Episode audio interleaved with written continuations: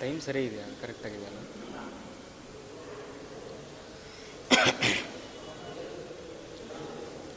ಯೋಂತಃ ಪ್ರವಿಶ್ಯ ಮಮ ವಾಚಮಿಮಾಂ ಪ್ರಸುಪ್ತಾಂ ಸಂಜೀವಯತ್ಯಖಿಲಶಕ್ತಿಧರಸ್ವಧಾಮ್ನಾ ಅನ್ಯಾಂಶ್ಚ ಹಸ್ತಚರಣಶ್ರವಣತ್ವಗಾದೀನ್ ಪ್ರಾಣಾನ್ನಮೋ ಭಗವತೆ ಪುರುಷಾಯ ತುಭ್ಯಂ. ಬುದ್ಧಿರ್ಬಲಂ ಯಶೋಧೈರ್ಯಂ ನಿರ್ಭಯತ್ವಮರೋಗತ. ಅಜಾಡ್ಯಂ ವಾಕ್ಪಟುತ್ವಂ ಚ ಹನೂಮತ್ಸ್ಮರಣಾದ್ಭವೇತ್ नमो वस्तात्विका देवाः विष्णुभक्तिपरायणाः। धर्ममार्गे प्रेरयन्तो भवन्तः सर्व एव हि।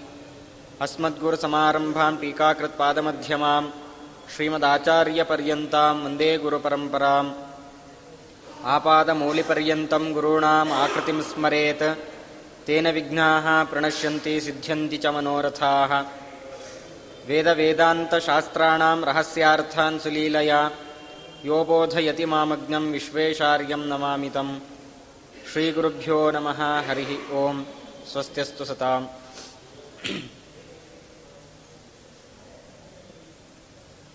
ಈ ಭೂಮಿಯಲ್ಲಿ ಹುಟ್ಟಿರತಕ್ಕಂತಹ ಪ್ರತಿಯೊಬ್ಬ ಮನುಷ್ಯನ ಕರ್ತವ್ಯ ಏನು ಎಂಬುದನ್ನು ವಾದರಾಜ ತೀರ್ಥರ ನಿರೂಪಣೆಯನ್ನು ಮಾಡ್ತಾ ಬಂದಿದ್ದಾರೆ. ಅದರಲ್ಲಿ ಮೊತ್ತ ಮೊದಲನೆಯದಾಗಿ ಅವರು ಹೇಳಿದ್ದು ನಮ್ಮ ವ್ಯಕ್ತಿತ್ವ ಅದು ವಿಕಾಸ ಆಗಬೇಕು ಅಂತಾದರೆ ಏನು ಮಾಡಬೇಕು ಅನ್ನೋದನ್ನು ತಿಳಿಸಿಕೊಟ್ಟಿದ್ದಾರೆ. ತ್ಯಜಕಾಮಂ ಜಹಿ ಕ್ರೋಧಂ ಜಹಿ ಮೋಹಂ ಭವಾಲಯಂ. ನಮ್ಮ ಬಂಧನಕ್ಕೆ ಕಾರಣವಾಗುವಂತಹ ಈ ಅತಿಯಾದ ಆಸೆ, ಬೇಡದೇ ಇರತಕ್ಕಂಥ ಪದಾರ್ಥದಲ್ಲಿರತಕ್ಕಂಥ ಆಸೆ, ಅದರ ಜೊತೆಗೆ ಮೋಹವನ್ನು ಬಿಡಬೇಕು. ಅದಕ್ಕಿಂತ ಇಂಪಾರ್ಟೆ ಮುಂಚೆ ನಾವು ಅವಶ್ಯವಾಗಿ ನಾವು ಬಿಡಬೇಕಾಗಿರತಕ್ಕಂಥದ್ದು ಆ ಕ್ರೋಧವನ್ನು. ಹಾಗಾಗಿ ಅಂತಹ ಸಿಟ್ಟನ್ನು ಬಿಡಬೇಕು. ಅದರ ಜೊತೆ ನಮ್ಮ ಏಳಿಗೆಗೆ ತೊಂದರೆಯಾಗುವಂತಹ ಈ ಕ್ರೋಧವನ್ನು, ಅದೇ ರೀತಿಯಾಗಿ ಆಸೆಯನ್ನು ನಾವು ಬಿಟ್ಟಾಗ ನಮ್ಮ ವ್ಯಕ್ತಿತ್ವ ಅನ್ನೋದು ವಿಕಾಸ ಆಗತ್ತೆ ಅಂತ ಹೇಳ್ತಾ ಬಂದಿದ್ದಾರೆ. ಅದರ ಜೊತೆಗೆ ಇನ್ನೊಂದು ಕೆಲಸವನ್ನು ನಾವು ಮಾಡಬೇಕು ಅಂತ ವಾದರಾಜ ತೀರ್ಥರು ಹೇಳ್ತಾ ಇದ್ದಾರೆ. ಆ ಪರಮಾತ್ಮನ ಕಥೆಗಳನ್ನು ನಾವು ನಿರಂತರ ಕೇಳ್ತಾ ಇರಬೇಕಂತೆ. ಶೃಣು ಶೌರಿ ಕಥಾ ಪುಣ್ಯಾಹ. ವಾದರಾಜ ತೀರ್ಥರು ಹೇಳುವ ಮಾತು ಶೌರಿ ಕಥಾ ಪುಣ್ಯಾಹ ಶೃಣು.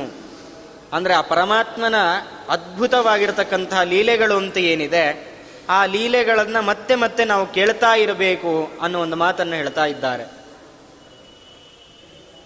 ಹಾಗಾದರೆ ಪರಮಾತ್ಮನ ಕಥೆಗಳನ್ನು ಯಾಕೆ ಕೇಳಬೇಕು ಅನ್ನೋ ಪ್ರಶ್ನೆಗೆ ಮೊದಲು ನಾವು ಉತ್ತರವನ್ನು ಕಂಡುಕೊಂಡ್ರೆ ವಾದರಾಜ ತೀರ್ಥರು ಯಾಕೆ ಹೀಗೆ ಹೇಳಿದ್ದಾರೆ ಅನ್ನೋದು ನಮಗೆ ಸ್ಪಷ್ಟ ಆಗತ್ತೆ. ಎಷ್ಟೋ ಪುರಾಣಗಳನ್ನು ನಾವು ಕೇಳಿದ್ದೇವೆ. ಮತ್ತೆ ಮತ್ತೆ ಪುರಾಣಗಳನ್ನು ಕೇಳ್ತಾನೆ ಇರ್ತೇವೆ. ಅದರಲ್ಲಿ ಬರೋ ಕಥೆಗಳು ಕೇ, ಆ ಪಾಂಡವರನ್ನ ರಕ್ಷಣೆಯನ್ನು ಮಾಡಿದ, ದ್ರೌಪದಿಗೆ ಸಹಾಯವನ್ನು ಮಾಡಿದ್ದಾನೆ, ಆ ಸುಗ್ರೀವನಿಗೆ ರಕ್ಷಣೆಯನ್ನು ಮಾಡಿದ್ದಾನೆ, ಇದೇ ಕಥೆಗಳು ಬರ್ತಾ ಇದೆ. ಇದನ್ನು ಬಿಟ್ಟು ಬೇರೆ ಕಥೆಗಳು ನಾವು ಪುರಾಣದಲ್ಲಿ ಕೇಳಲಿಕ್ಕೆ ಸಾಧ್ಯನೇ ಇಲ್ಲ. ಬೇಕಾದರೆ ಕೇಳಿದಿರತಕ್ಕಂಥ ನಾವೇ ಮತ್ತೆ ಉಪನ್ಯಾಸವನ್ನು ಮಾಡಬಹುದು. ಅಷ್ಟು ಕಥೆಗಳನ್ನು ಮತ್ತೆ ಮತ್ತೆ ಕೇಳ್ತಾನೆ ಇರ್ತೀವಿ ಹಾಗಾದರೆ ಯಾಕೆ ಇಷ್ಟು ಕಥೆಗಳನ್ನು ಕೇಳಬೇಕು? ಅಷ್ಟೇ ಅಲ್ಲ, ಇವತ್ತು ಎಷ್ಟೋ ಘಟನೆಗಳು ನಮ್ಮ ಹಿಂದಿನ ಕಾಲದಲ್ಲೇ ನಡೆದಿದೆ. ಆ ಎಲ್ಲ ಘಟನೆಗಳನ್ನು ನಾವು ನೆನಪು ಮಾಡ್ಕೊಳ್ಳೋದಿಲ್ಲ, ಕೇಳೋದಿಲ್ಲ. ಇವತ್ತು ಎಷ್ಟೋ ಜನ ನಮ್ಮ ಹಿಂದೆ, ಹಿಂದಿನ ಕಾಲದಲ್ಲಿ ಸತ್ತು ಹೋಗಿದ್ದಾರೆ.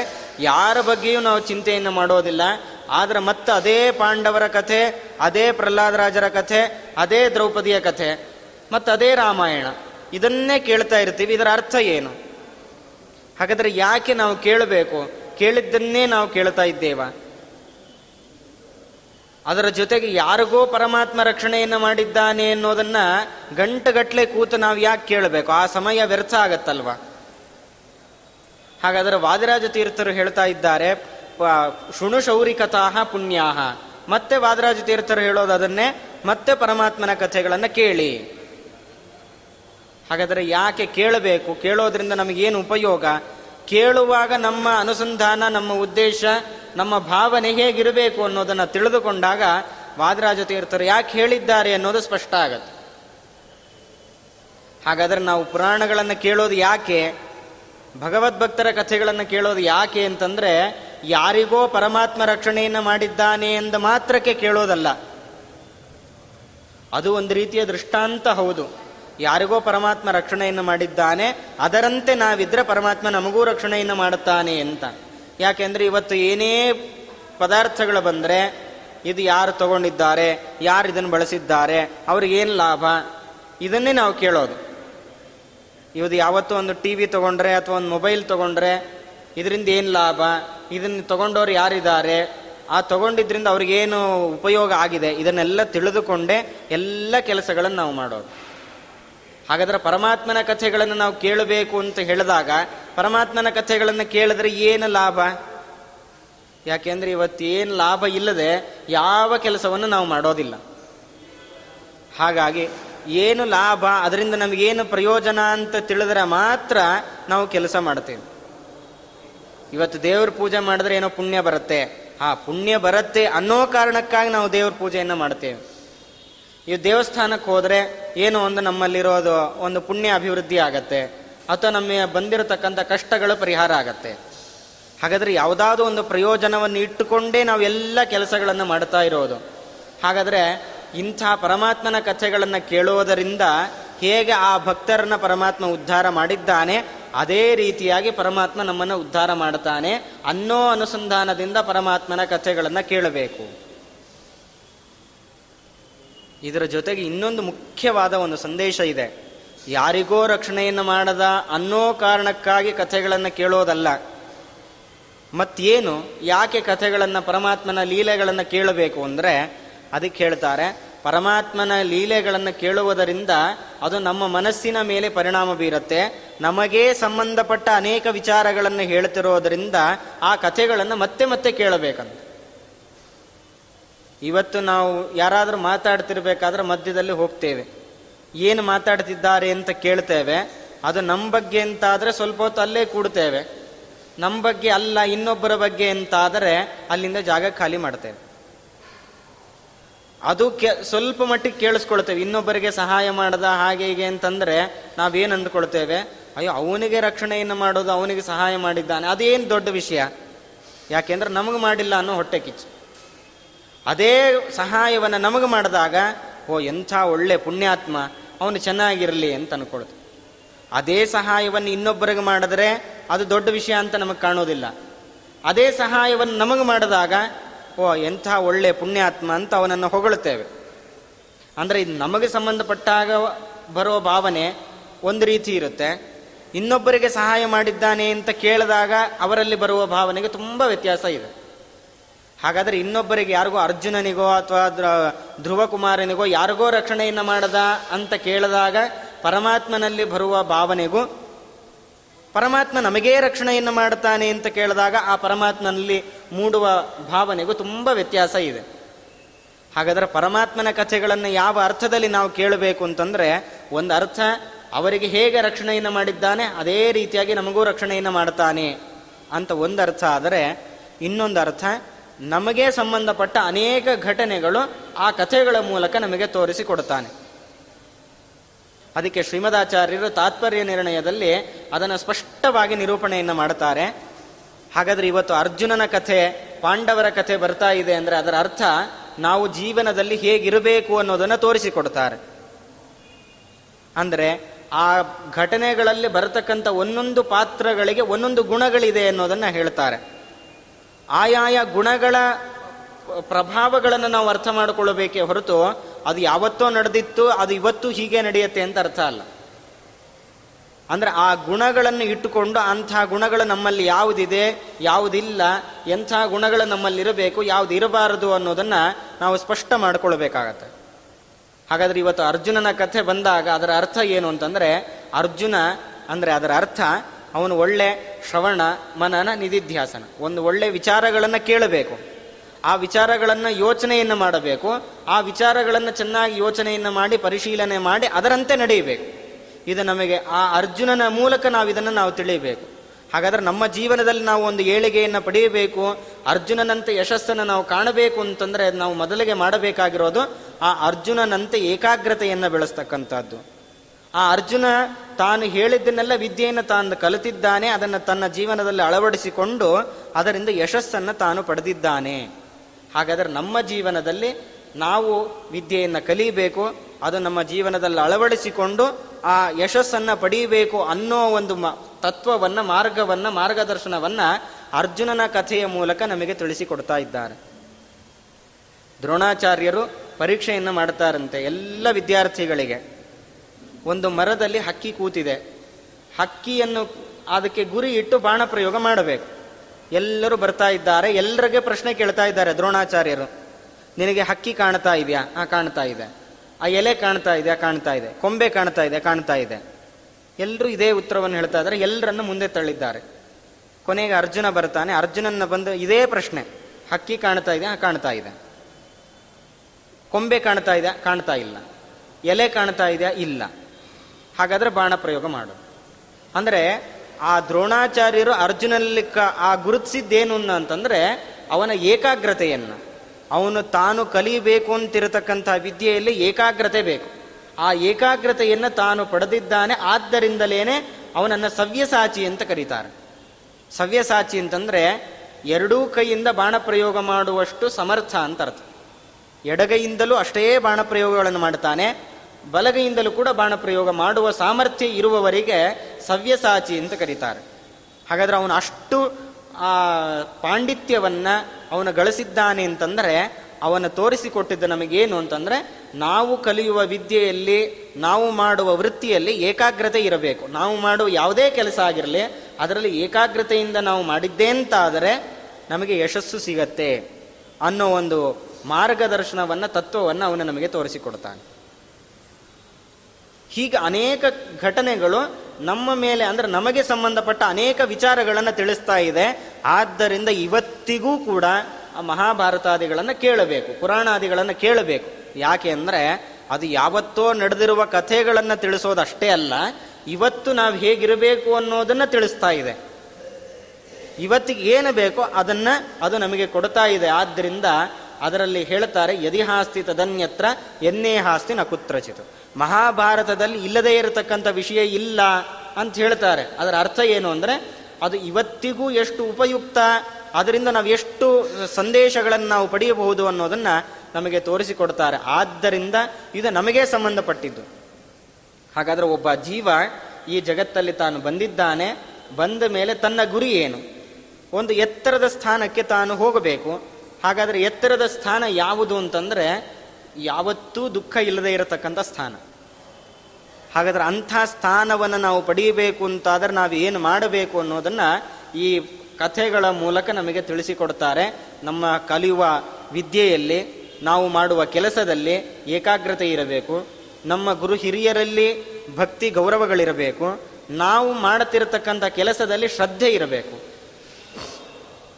ಇವತ್ತು ನಮ್ಮ ಋಷಿಮುನಿಗಳು ಏನನ್ನ ಹೇಳಿ ಕೊಟ್ಟಿದ್ದಾರೆ, ಅದೆಲ್ಲವೂ ಕೂಡ ಇವತ್ತಿಗೂ ಬೇಕಾಗಿರತಕ್ಕಂಥದ್ದು, ಆದರೆ ಅದನ್ನು ಅರ್ಥ ಮಾಡಿಕೊಳ್ಳದೆ ಅದು ಸರಿ ಇಲ್ಲ ಅದು ಹಿಂದಿನ ಕಾಲದ್ದು, ಇವತ್ತು ನಾವು ಮುಂದುವರೆದಿದ್ದೇವೆ ಅಂತ ಬಾಯಲ್ಲೇ ಹೇಳ್ತಾ ಇದ್ದೇವೆ, ಆದರೆ ತುಂಬ ಹಿಂದೆ ಇದ್ದೇವೆ. ಆದರೆ ನಮ್ಮ ಋಷಿಮುನಿಗಳು ಅವರು ತುಂಬ ಹಿಂದೆ ಇದ್ದರೂ ಕೂಡ ಮುಂದೆ ಏನು ಬೇಕೋ ಅದನ್ನೆಲ್ಲ ನಮಗೆ ಕೊಟ್ಟು ಹೋಗಿದ್ದಾರೆ. ನಾವು ಹೇಗಿರಬೇಕು ಅನ್ನೋದನ್ನು ಅವರ ಮಾತುಗಳ ಮೂಲಕ ನಾವು ಕೇಳಿದ್ರೆ ಅದು ಎಷ್ಟೇ ದಿನ ಕಳೀಲಿ ಅವತ್ತಿಗೆ ಅದು ಕರೆಕ್ಟಾಗಿರುತ್ತೆ. ಅದರಲ್ಲಿ ಈ ರೀತಿ ಬದಲಾವಣೆ ಮಾಡಬೇಕಿತ್ತು ಅಥವಾ ಈ ರೀತಿ ತಪ್ಪು ಮಾಡಿದ್ದಾರೆ, ಈ ಕಾಲಕ್ಕೆ ಅದು ಸರಿ ಹೊಂದೋದಿಲ್ಲ, ಅದು ಯಾವುದು ಕೂಡ ಇರೋದಿಲ್ಲ. ಆದ್ದರಿಂದ ಇಷ್ಟೆಲ್ಲ ಸಂದೇಶಗಳು ಆ ಭಗವದ್ಭಕ್ತರ ಕಥೆಗಳ ಮೂಲಕ ನಮಗೆ ಸಿಗತ್ತೆ, ಪರಮಾತ್ಮನ ಕಥೆಗಳ ಮೂಲಕ ನಮಗೆ ಸಿಗತ್ತೆ. ಆದ್ದರಿಂದ ಇದು ನಮಗೇ ಸಂಬಂಧಪಟ್ಟ ವಿಚಾರಗಳು. ಪ್ರತಿಯೊಬ್ಬ ಮನುಷ್ಯನಿಗೂ ಆಯಾಯ ವ್ಯಕ್ತಿಗೆ ವೈಯಕ್ತಿಕವಾಗಿ ಅವನಿಗೇ ಸಂಬಂಧಪಟ್ಟ ವಿಚಾರಗಳಾದ್ದರಿಂದ ಇದನ್ನು ಮತ್ತೆ ಮತ್ತೆ ನಾವು ಕೇಳಬೇಕು. ಆ ಕೇಳಿ, ಆ ಸಂದೇಶಗಳನ್ನು ನಾವು ಅಳವಡಿಸಿಕೊಂಡು ನಾವು ಇಹ ಮತ್ತು ಪರಗಳಲ್ಲಿ ಎರಡೂ ಕಡೆಯಲ್ಲೂ ಕೂಡ ಒಂದು ಉನ್ನತ ಸ್ಥಾನವನ್ನು ಏರ್ಲಿಕ್ಕೆ ಸಾಧ್ಯ ಆಗತ್ತೆ. ಆದ್ದರಿಂದ ವಾದಿರಾಜ ತೀರ್ಥರು ಹೇಳ್ತಾ ಇದ್ದಾರೆ, ಶೃಣು ಶೌರಿ ಕಥಾಹ ಪುಣ್ಯಾಹ. ಆ ಪರಮಾತ್ಮನ ಕಥೆಗಳನ್ನು ಕೇಳುವ ಅಭಿಪ್ರಾಯ ಏನು ಅಂತಂದರೆ, ನಮ್ಮ ಮನಸ್ಸಿಗೆ ಸಂಬಂಧಪಟ್ಟ ನಮ್ಮ ವ್ಯಕ್ತಿತ್ವಕ್ಕೆ ಹೊಂದುವಂತಹ ಪ್ರತಿಯೊಬ್ಬ ಮನುಷ್ಯನಿಗೂ ಬೇಕಾಗಿರತಕ್ಕಂಥ, ಅವಶ್ಯವಾಗಿ ಬೇಕಾಗಿರತಕ್ಕಂಥ ಅನೇಕ ವಿಚಾರಗಳನ್ನು, ಮನಸ್ಸಿಗೆ ಸಂಬಂಧಪಟ್ಟ ವಿಚಾರಗಳನ್ನು ಹೇಳ್ತಾರೆ. ಆದ್ದರಿಂದ ಆ ಕಥೆಗಳನ್ನು ಮತ್ತೆ ಮತ್ತೆ ನಾವು ಕೇಳ್ತಾ ಇರಬೇಕು. ಆದ್ದರಿಂದ ಈ ಕಥೆ, ಈ ಪುರಾಣಗಳನ್ನು ಮನ್ವಾದಿ ಅಂತ ಕರೀತಾರೆ. ಅಂದರೆ ಮನಸ್ಸಿಗೆ ಸಂಬಂಧಪಟ್ಟ ವಿಚಾರಗಳನ್ನು ನಿರೂಪಣೆಯನ್ನು ಮಾಡೋದರಿಂದ ಇದನ್ನು ಮನ್ವಾದಿ ಅಂತ ಕರೀತಾರೆ. ಹಾಗಾಗಿ ಅನ್ನೋ ಅರ್ಥದಲ್ಲಿ ಈ ಅಭಿಪ್ರಾಯದಲ್ಲಿ ನಾವು ಆ ಪರಮಾತ್ಮನ ಕಥೆಗಳನ್ನು ಕೇಳಬೇಕು. ಒಂದರ್ಥ ಭಗವದ್ಭಕ್ತರ ಕಥೆಗಳನ್ನು ಕೇಳೋದು ಅಂತ. ಆದರೆ ಇನ್ನೊಂದು ಅರ್ಥ ಪ್ರತಿನಿತ್ಯ ನಮಗೇ ಸಂಬಂಧಪಟ್ಟ ಅನೇಕ ವಿಚಾರಗಳು ಇದರಲ್ಲಿ ನಿರೂಪಣೆ ಆಗ್ತಾ ಇರುತ್ತೆ. ಆ ಅಂತಹ ಸಂದರ್ಭ ಬಂದಾಗ, ಅಂತ ಏನಾದರೂ ಕಷ್ಟಗಳು ಬಂದಾಗ ಹೇಗೆ ಪಾರಾಗಬೇಕು ಅನ್ನೋದನ್ನು ಆ ಕಥೆಗಳ ಮೂಲಕ ನಾವು ತಿಳಿದುಕೊಂಡು ಮುಂದಿನ ದಾರಿಯಲ್ಲಿ ನಾವು ಸಾಗಬೇಕು ಅನ್ನೋ ಅನೇಕ ಸಂದೇಶಗಳು ಈ ಕಥೆಗಳ ಮೂಲಕ ನಮಗೆ ಸಿಗತ್ತೆ. ಆದ್ದರಿಂದ ಶೃಣು ಶೌರಿಕತಾಹ ಪುಣ್ಯಾಹ. ಆ ಪರಮಾತ್ಮನ ಕಥೆಗಳನ್ನು ಮತ್ತೆ ಮತ್ತೆ ನಾವು ಕೇಳ್ತಾ ಇರಬೇಕು ಅನ್ನೋದನ್ನು ನಿರೂಪಣೆಯನ್ನು ಮಾಡ್ತಾ ಇದ್ದಾರೆ. ಇನ್ನು ಮುಂದೆ ಅವರು ಹೇಳ್ತಾರೆ ಭುಂಕ್ಷ್ವ ಕೇಶವ ನೈವೇದ್ಯಂ. ನಾನು ಆ ಗ್ರಂಥದಲ್ಲಿ ಬಂದಿರತಕ್ಕಂಥ ಎಲ್ಲ ವಿಚಾರಗಳನ್ನು ಹೇಳಲಿಕ್ಕೆ ಹೋಗ್ತಾ ಇಲ್ಲ. ಪ್ರಧಾನವಾಗಿ ಪ್ರತಿನಿತ್ಯ ನಮಗೆ ಯಾವುದು ಬೇಕೋ ಅದನ್ನು ನಾನು ಇಲ್ಲಿ ಹೇಳ್ತಾ ಇದ್ದೇನೆ. ಅದರಲ್ಲಿ ವಾದರಾಜ ತೀರ್ಥರು ಹೇಳ್ತಾ ಇದ್ದಾರೆ ಭುಂಕ್ಷ್ವ ಕೇಶವ ನೈವೇದ್ಯಂ. ಆ ಪರಮಾತ್ಮನ ನೈವೇದ್ಯವನ್ನು ನಾವು ಸ್ವೀಕಾರ ಮಾಡಬೇಕು. ಅಂದರೆ ಪರಮಾತ್ಮನಿಗೆ ಸಮರ್ಪಣೆಯನ್ನು ಮಾಡದೆ ಯಾವುದನ್ನೂ ನಾವು ತಿನ್ನಲಿಕ್ಕಿಲ್ಲ ಗೀತೆಯಲ್ಲಿ ಪರಮಾತ್ಮ ಹೇಳುವ ಮಾತು ಭುಂಜತೇತೆ ತ್ವಘಂ ಪಾಪಾಹ ಏ ಪಚಂತ್ಯಾತ್ಮಕಾರಣಾತ್ ಪರಮಾತ್ಮನಿಗೆ ಸಮರ್ಪಣೆಯನ್ನು ಮಾಡದೆ ಅದನ್ನು ಕೇವಲ ನಮಗಾಗಿ ಅಂತ ನಾವು ತಿಂದರೆ, ನಾವು ತಿನ್ನೋದು ಊಟ ಅಲ್ಲ, ಹೊರತಾಗಿ ಪಾಪವನ್ನು ಉಣ್ತಾ ಇದ್ದೇವೆ. ಭುಂಜತೇತೆ ತ್ವಘಂ ಪಾಪಾಹ. ಏ ಪಚಂತಿ ಆತ್ಮಕಾರಣ ಕೇವಲ ತನಗಾಗಿ ಅಂತ ಯಾರು ಅಡುಗೆಯನ್ನು ಮಾಡಿಕೊಳ್ತಾನೆ ಯಾರು ಸಂಪಾದನೆಯನ್ನು ಮಾಡ್ತಾನೆ ಅವನು ಅನುಭವಿಸ್ತಾ ಇರತಕ್ಕಂಥದ್ದು ಹಣವನ್ನಲ್ಲ, ಊಟವನ್ನಲ್ಲ, ಹೊರತಾಗಿ ಪಾಪವನ್ನೇ ತಾನು ಉಣ್ತಾ ಇದ್ದಾನೆ. ಯಾಕೆ ಏನರ್ಥ ಸುಮ್ಮನೆ ಕೃಷ್ಣ ಪರಮಾತ್ಮ ಹೆದರಿಸ್ತಾ ಇದ್ದಾನೆ ಅಂತ ನಮಗನ್ಸುತ್ತೆ. ಆದರೆ, ಇವತ್ತು ವೈಜ್ಞಾನಿಕವಾಗಿ ಅದನ್ನು ನಿರೂಪಣೆಯನ್ನು ಮಾಡಬಹುದು, ಎಷ್ಟೋ ವೈದ್ಯರು ಅದನ್ನು ಒಪ್ಪಿಕೊಂಡಿದ್ದಾರೆ. ಇದು ಎಲ್ಲರಿಗೂ ತಿಳಿದಿರತಕ್ಕಂಥ ವಿಷಯ. ನಾವು ತಿನ್ನುವ ಅನ್ನ ಅದು ನಮ್ಮ ದೇಹಕ್ಕೆ ಪುಷ್ಟಿಯನ್ನು ಕೊಡತ್ತೆ. ಹೇಗೆ ಅಂತಂದರೆ ಒಂದು ನಮ್ಮ ರಕ್ತವಾಗಿ ಪರಿಣಾಮ ಆಗತ್ತೆ, ನಮ್ಮ ಎಲುಬು, ಮಾಂಸ ಹೀಗೆ ಅದು ಅಭಿವೃದ್ಧಿಗೆ ಕಾರಣ ಆಗತ್ತೆ. ಹಾಗಾದ್ರೆ ನಾವು ತಿನ್ನುವ ಅನ್ನ ನಮ್ಮ ರಕ್ತವಾಗಿ ಪರಿಣಾಮಗೊಂಡ್ರೆ ಏನಾಗತ್ತೆ ಅಂದರೆ ಸಾಮಾನ್ಯ ನಾವು ಬೈತಾ ಇರ್ತೀವಿ. ಯಾರನ್ನಾದರೂ ಬೈಬೇಕಾದ್ರೆ ಅವನ ರಕ್ತವೇ ಹಾಗೆ, ರಕ್ತಗತವಾಗಿ ಅದು ಗುಣ ಬಂದಿದೆ ಅಂತ. ಅಂದರೆ ಗುಣಗಳು ನಮ್ಮಲ್ಲಿ ಬರೋದು ರಕ್ತದ ಮೂಲಕವೂ ಬರುತ್ತೆ. ಹಾಗಾಗಿ ತಂದೆಗೆ ಏನಾದರೂ ಗುಣಗಳಿದ್ದರೆ ಅದೇ ರಕ್ತ ಹಂಚಿಕೊಂಡು ಹುಟ್ಟಿರ್ತಕ್ಕಂಥ ಮಕ್ಕಳಲ್ಲಿ ಆ ಗುಣಗಳು ಸ್ವಲ್ಪ ಬಂದಿರುತ್ತೆ. ಇದಕ್ಕೆ ಕಾರಣ ಏನು ಅಂದರೆ ರಕ್ತ. ಹಾಗಾದ್ರೆ ನಮ್ಮಲ್ಲಿ ಯಾವ ಯಾವ ಗುಣಗಳು ಬರ್ತಾ ಇದೆ, ಆ ಎಲ್ಲ ಗುಣಗಳಿಗೆ ಕಾರಣ ರಕ್ತ. ಹಾಗಾದ್ರೆ ರಕ್ತ ಎಲ್ಲಿಂದ ಬರ್ತಾ ಇದೆ, ರಕ್ತಕ್ಕೆ ಆ ಸಾಮರ್ಥ್ಯ ಹೇಗೆ ಬಂತು ನಮ್ಮಲ್ಲಿ ಗುಣಗಳನ್ನು ಪ್ರಚೋದನೆ ಮಾಡತಕ್ಕಂಥ ಸಾಮರ್ಥ್ಯ ಆ ರಕ್ತಕ್ಕೆ ಹೇಗೆ ಬಂತು ಅಂತಂದ್ರೆ ನಾವು ತಿನ್ನುವ ಅನ್ನದಿಂದ. ಹಾಗಾದ್ರೆ ನಾವು ತಿನ್ನುವ ಅನ್ನ ಅದು ಶುದ್ಧವಾಗಿದ್ರೆ ರಕ್ತವು ಶುದ್ಧವಾಗಿರುತ್ತೆ, ರಕ್ತ ಶುದ್ಧವಾಗಿದ್ರೆ ನಮ್ಮ ಆಲೋಚನೆಗಳು ಕೂಡ ಶುದ್ಧವಾಗಿರುತ್ತೆ. ಇದಕ್ಕೆ ಪುರಾಣದಲ್ಲಿ ಒಂದು ಕಥೆ ಬರುತ್ತೆ. ಹಿಂದಿನ ಕಾಲದಲ್ಲಿ ಯಾತ್ರೆಯನ್ನು ಮಾಡಬೇಕು ಅಂತಂದ್ರೆ ನಡ್ಕೊಂಡು ಹೋಗ್ತಾ ಇದ್ರು. ಸಾಮಾನ್ಯ ಎಷ್ಟರ ತನಕ ಯಾತ್ರೆ ಮಾಡ್ತಾ ಇದ್ರು ಅಂದ್ರೆ ಕತ್ಲಾಗೋ ತನಕ ಯಾತ್ರೆ ಅಂದ್ರೆ ನಡೀತಾ ಇದ್ರು. ಕತ್ಲಾಗತ್ತೆ ಅಂತ ಆದರೆ ಹತ್ತಿರದಲ್ಲಿರ್ತಕ್ಕಂಥ ಯಾವುದಾದ್ರೂ ಗ್ರಾಮಗಳಿಗೆ, ಹಳ್ಳಿಗೋ, ಎಲ್ಲಿಗೋ ಹೋಗಿ ಒಬ್ಬರ ಮನೆಯಲ್ಲಿ ಆಶ್ರಯ ಪಡೆಯೋದು. ಮಾರನೇ ದಿವಸ ಅಲ್ಲಿಂದ ಹೊರಟು ಮತ್ತೆ ಪ್ರಯಾಣ ಬೆಳೆಸೋದು. ಹಿಂದಿನ ಕ್ರಮ ಇದು. ಹೀಗೆ ಒಬ್ಬ ಬ್ರಾಹ್ಮಣ ಯಾತ್ರೆಯನ್ನು ಮಾಡಬೇಕು ಹೇಳಿ ಪ್ರಯಾಣ ಮಾಡ್ತಾ ಇದ್ದಾನೆ. ರಾತ್ರಿ ಆಗಿದೆ ಕತ್ಲಾಗಿದೆ. ಹತ್ತಿರದಲ್ಲಿರ್ತಕ್ಕಂಥ ಒಂದು ಊರಿಗೆ ಹೋಗಿ, ಗ್ರಾಮಕ್ಕೆ ಹೋಗಿ ಅಲ್ಲಿ ಒಬ್ಬರ ಮನೆಯಲ್ಲಿ ಆಶ್ರಯವನ್ನು ಕೇಳಿದ್ದಾನೆ. ಅವರು ಮನೆಗೆ ಅತಿಥಿಗಳು ಬಂದಿದ್ದಾರೆ ಅನ್ನುವ ಕಾರಣಕ್ಕಾಗಿ ತುಂಬ ಸಂತೋಷದಿಂದ ಪರ, ಬರಮಾಡಿಕೊಂಡು ಸತ್ಕಾರವನ್ನು ಮಾಡಿದ್ದಾರೆ. ಆದರೆ ಏನು ಮಾಡೋದು, ಆ ಬ್ರಾಹ್ಮಣ ಬರುವಷ್ಟರಲ್ಲಿ ಇವರ ಊಟ ಎಲ್ಲ ಮುಗಿದು ಹೋಗಿದೆ ಹಿಂದಿನ ಕಾಲದಲ್ಲಿ ನಾಳೆಗೆ ಅಂತ ಏನೂ ತೆಗೆದಿಡ್ತಿರಲಿಲ್ಲ. ನಾಳೆ ಚಿಂತೆ ನಾಳೆಗೆ. ಇವತ್ತಿಂದ ಮುಗೀತು ಅಂತಂದ್ರೆ ಮುಗೀತು. ಆ ಬ್ರಾಹ್ಮಣ ಬಂದಾಗ ರಾತ್ರಿ ಭೋಜನ ಆಗಿದೆ, ಏನು ಮನೆಯಲ್ಲಿಲ್ಲ. ಸರಿ ತನ್ನ ಶಿಷ್ಯನನ್ನು ಕರೆದು ಪದಾರ್ಥಗಳನ್ನು ತರಿಸಿ ಅವನಿಗೆ ಊಟ ಹಾಕಿಸಿದ್ದಾರೆ. ಆ ಬ್ರಾಹ್ಮಣ ಊಟವನ್ನು ಮಾಡಿದ್ದಾನೆ, ರಾತ್ರಿ ಮಲಗಬೇಕು. ಮಲಗುವ ಸಂದರ್ಭದಲ್ಲಿ ಅವರು ಮನೆಯಲ್ಲಿ ಹಸುವನ್ನು ಕಟ್ಟಿದ್ರು, ಆ ಹಸುವಿನ ಹಾಲನ್ನು ತಂದು ಕೊಟ್ಟಿದ್ದಾರೆ. ಯಜಮಾನ, ಆ ಹಾಲನ್ನು ಕುಡಿತಾ ಇದ್ದರೆ ಬ್ರಾಹ್ಮಣನಿಗೆ ತುಂಬ ರುಚಿಯಾಗಿದೆ, ತುಂಬ ಚೆನ್ನಾಗಿದೆ ಅಂತ ಹೇಳಿ ಆ ಹಾಲನ್ನು ಕುಡಿದು ಮಲಗಿದ್ದಾನೆ. ಮಲಗಿ ಒಂದು ಹೊತ್ತಲ್ಲಿ ಎಚ್ಚರಾಗಿದೆ. ಸುಮಾರು ಒಂದು ಮ, ಬೆಳಗಿನ ಜಾವ. ಎಚ್ಚರ ಆದಾಗ ಅವನಿಗೆ ಯೋಚನೆ ಬಂದಿದೆ ಬ್ರಾಹ್ಮಣನಿಗೆ, ಎಂಥ ರುಚಿಯಾದ ಹಾಲು? ಇಂಥ ರುಚಿಯಾದ ಹಾಲನ್ನು ಕೊಡುತ್ತೆ ಅಂತ ಆದರೆ ಆ ಹಸು ತುಂಬ ಚೆನ್ನಾಗಿರಬೇಕು.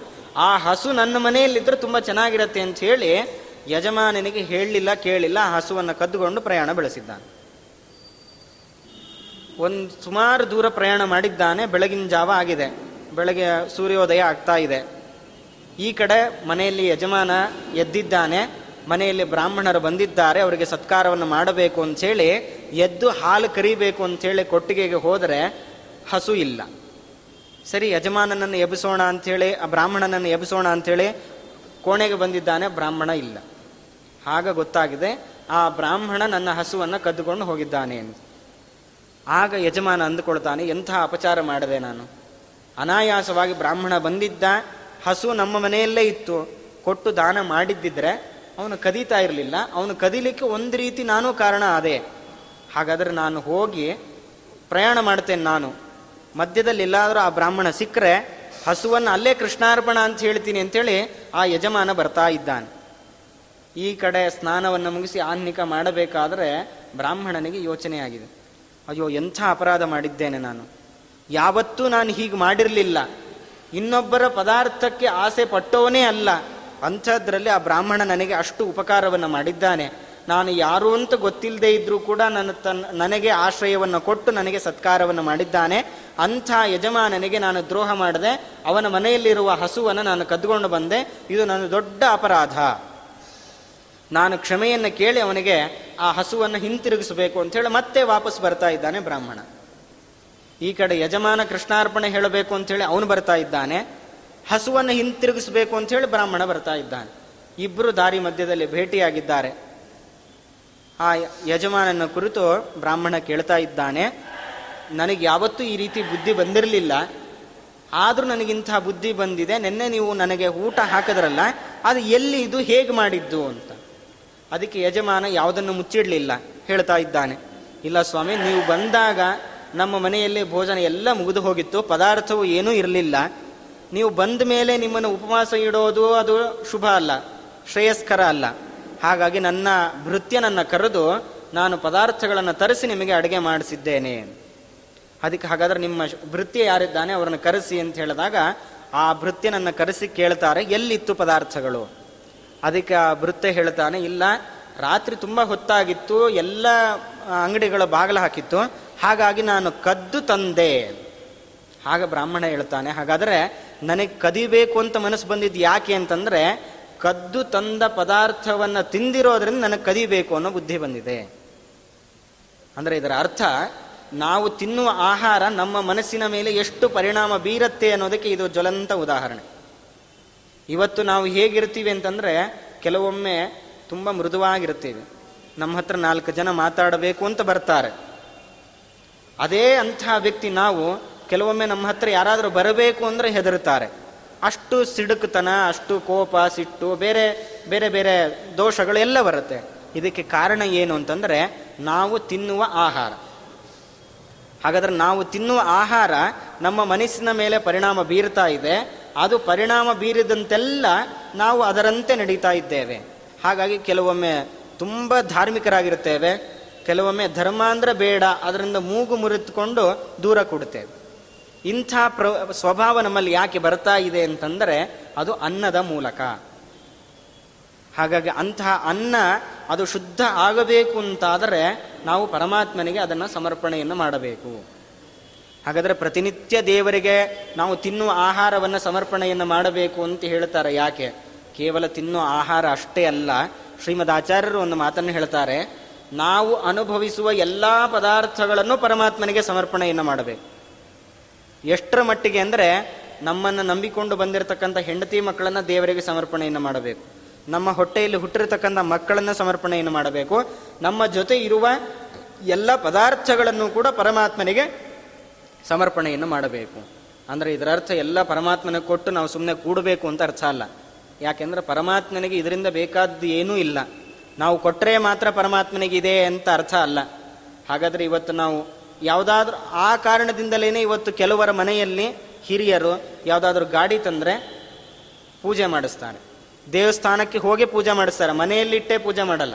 ಇವತ್ತು ಯಾರೇ ಗಾಡಿ ತರಲಿ, ಅವನು ದೇವಸ್ಥಾನಕ್ಕೆ ಹೋಗ್ತಾನೆ. ಯಾಕೆಂದರೆ ದೇವರ ಮುಂದೆ ಇಟ್ಟು ದೇವರಿಗೆ ಸಮರ್ಪಣೆಯನ್ನು ಮಾಡಬೇಕು ಅಂತ.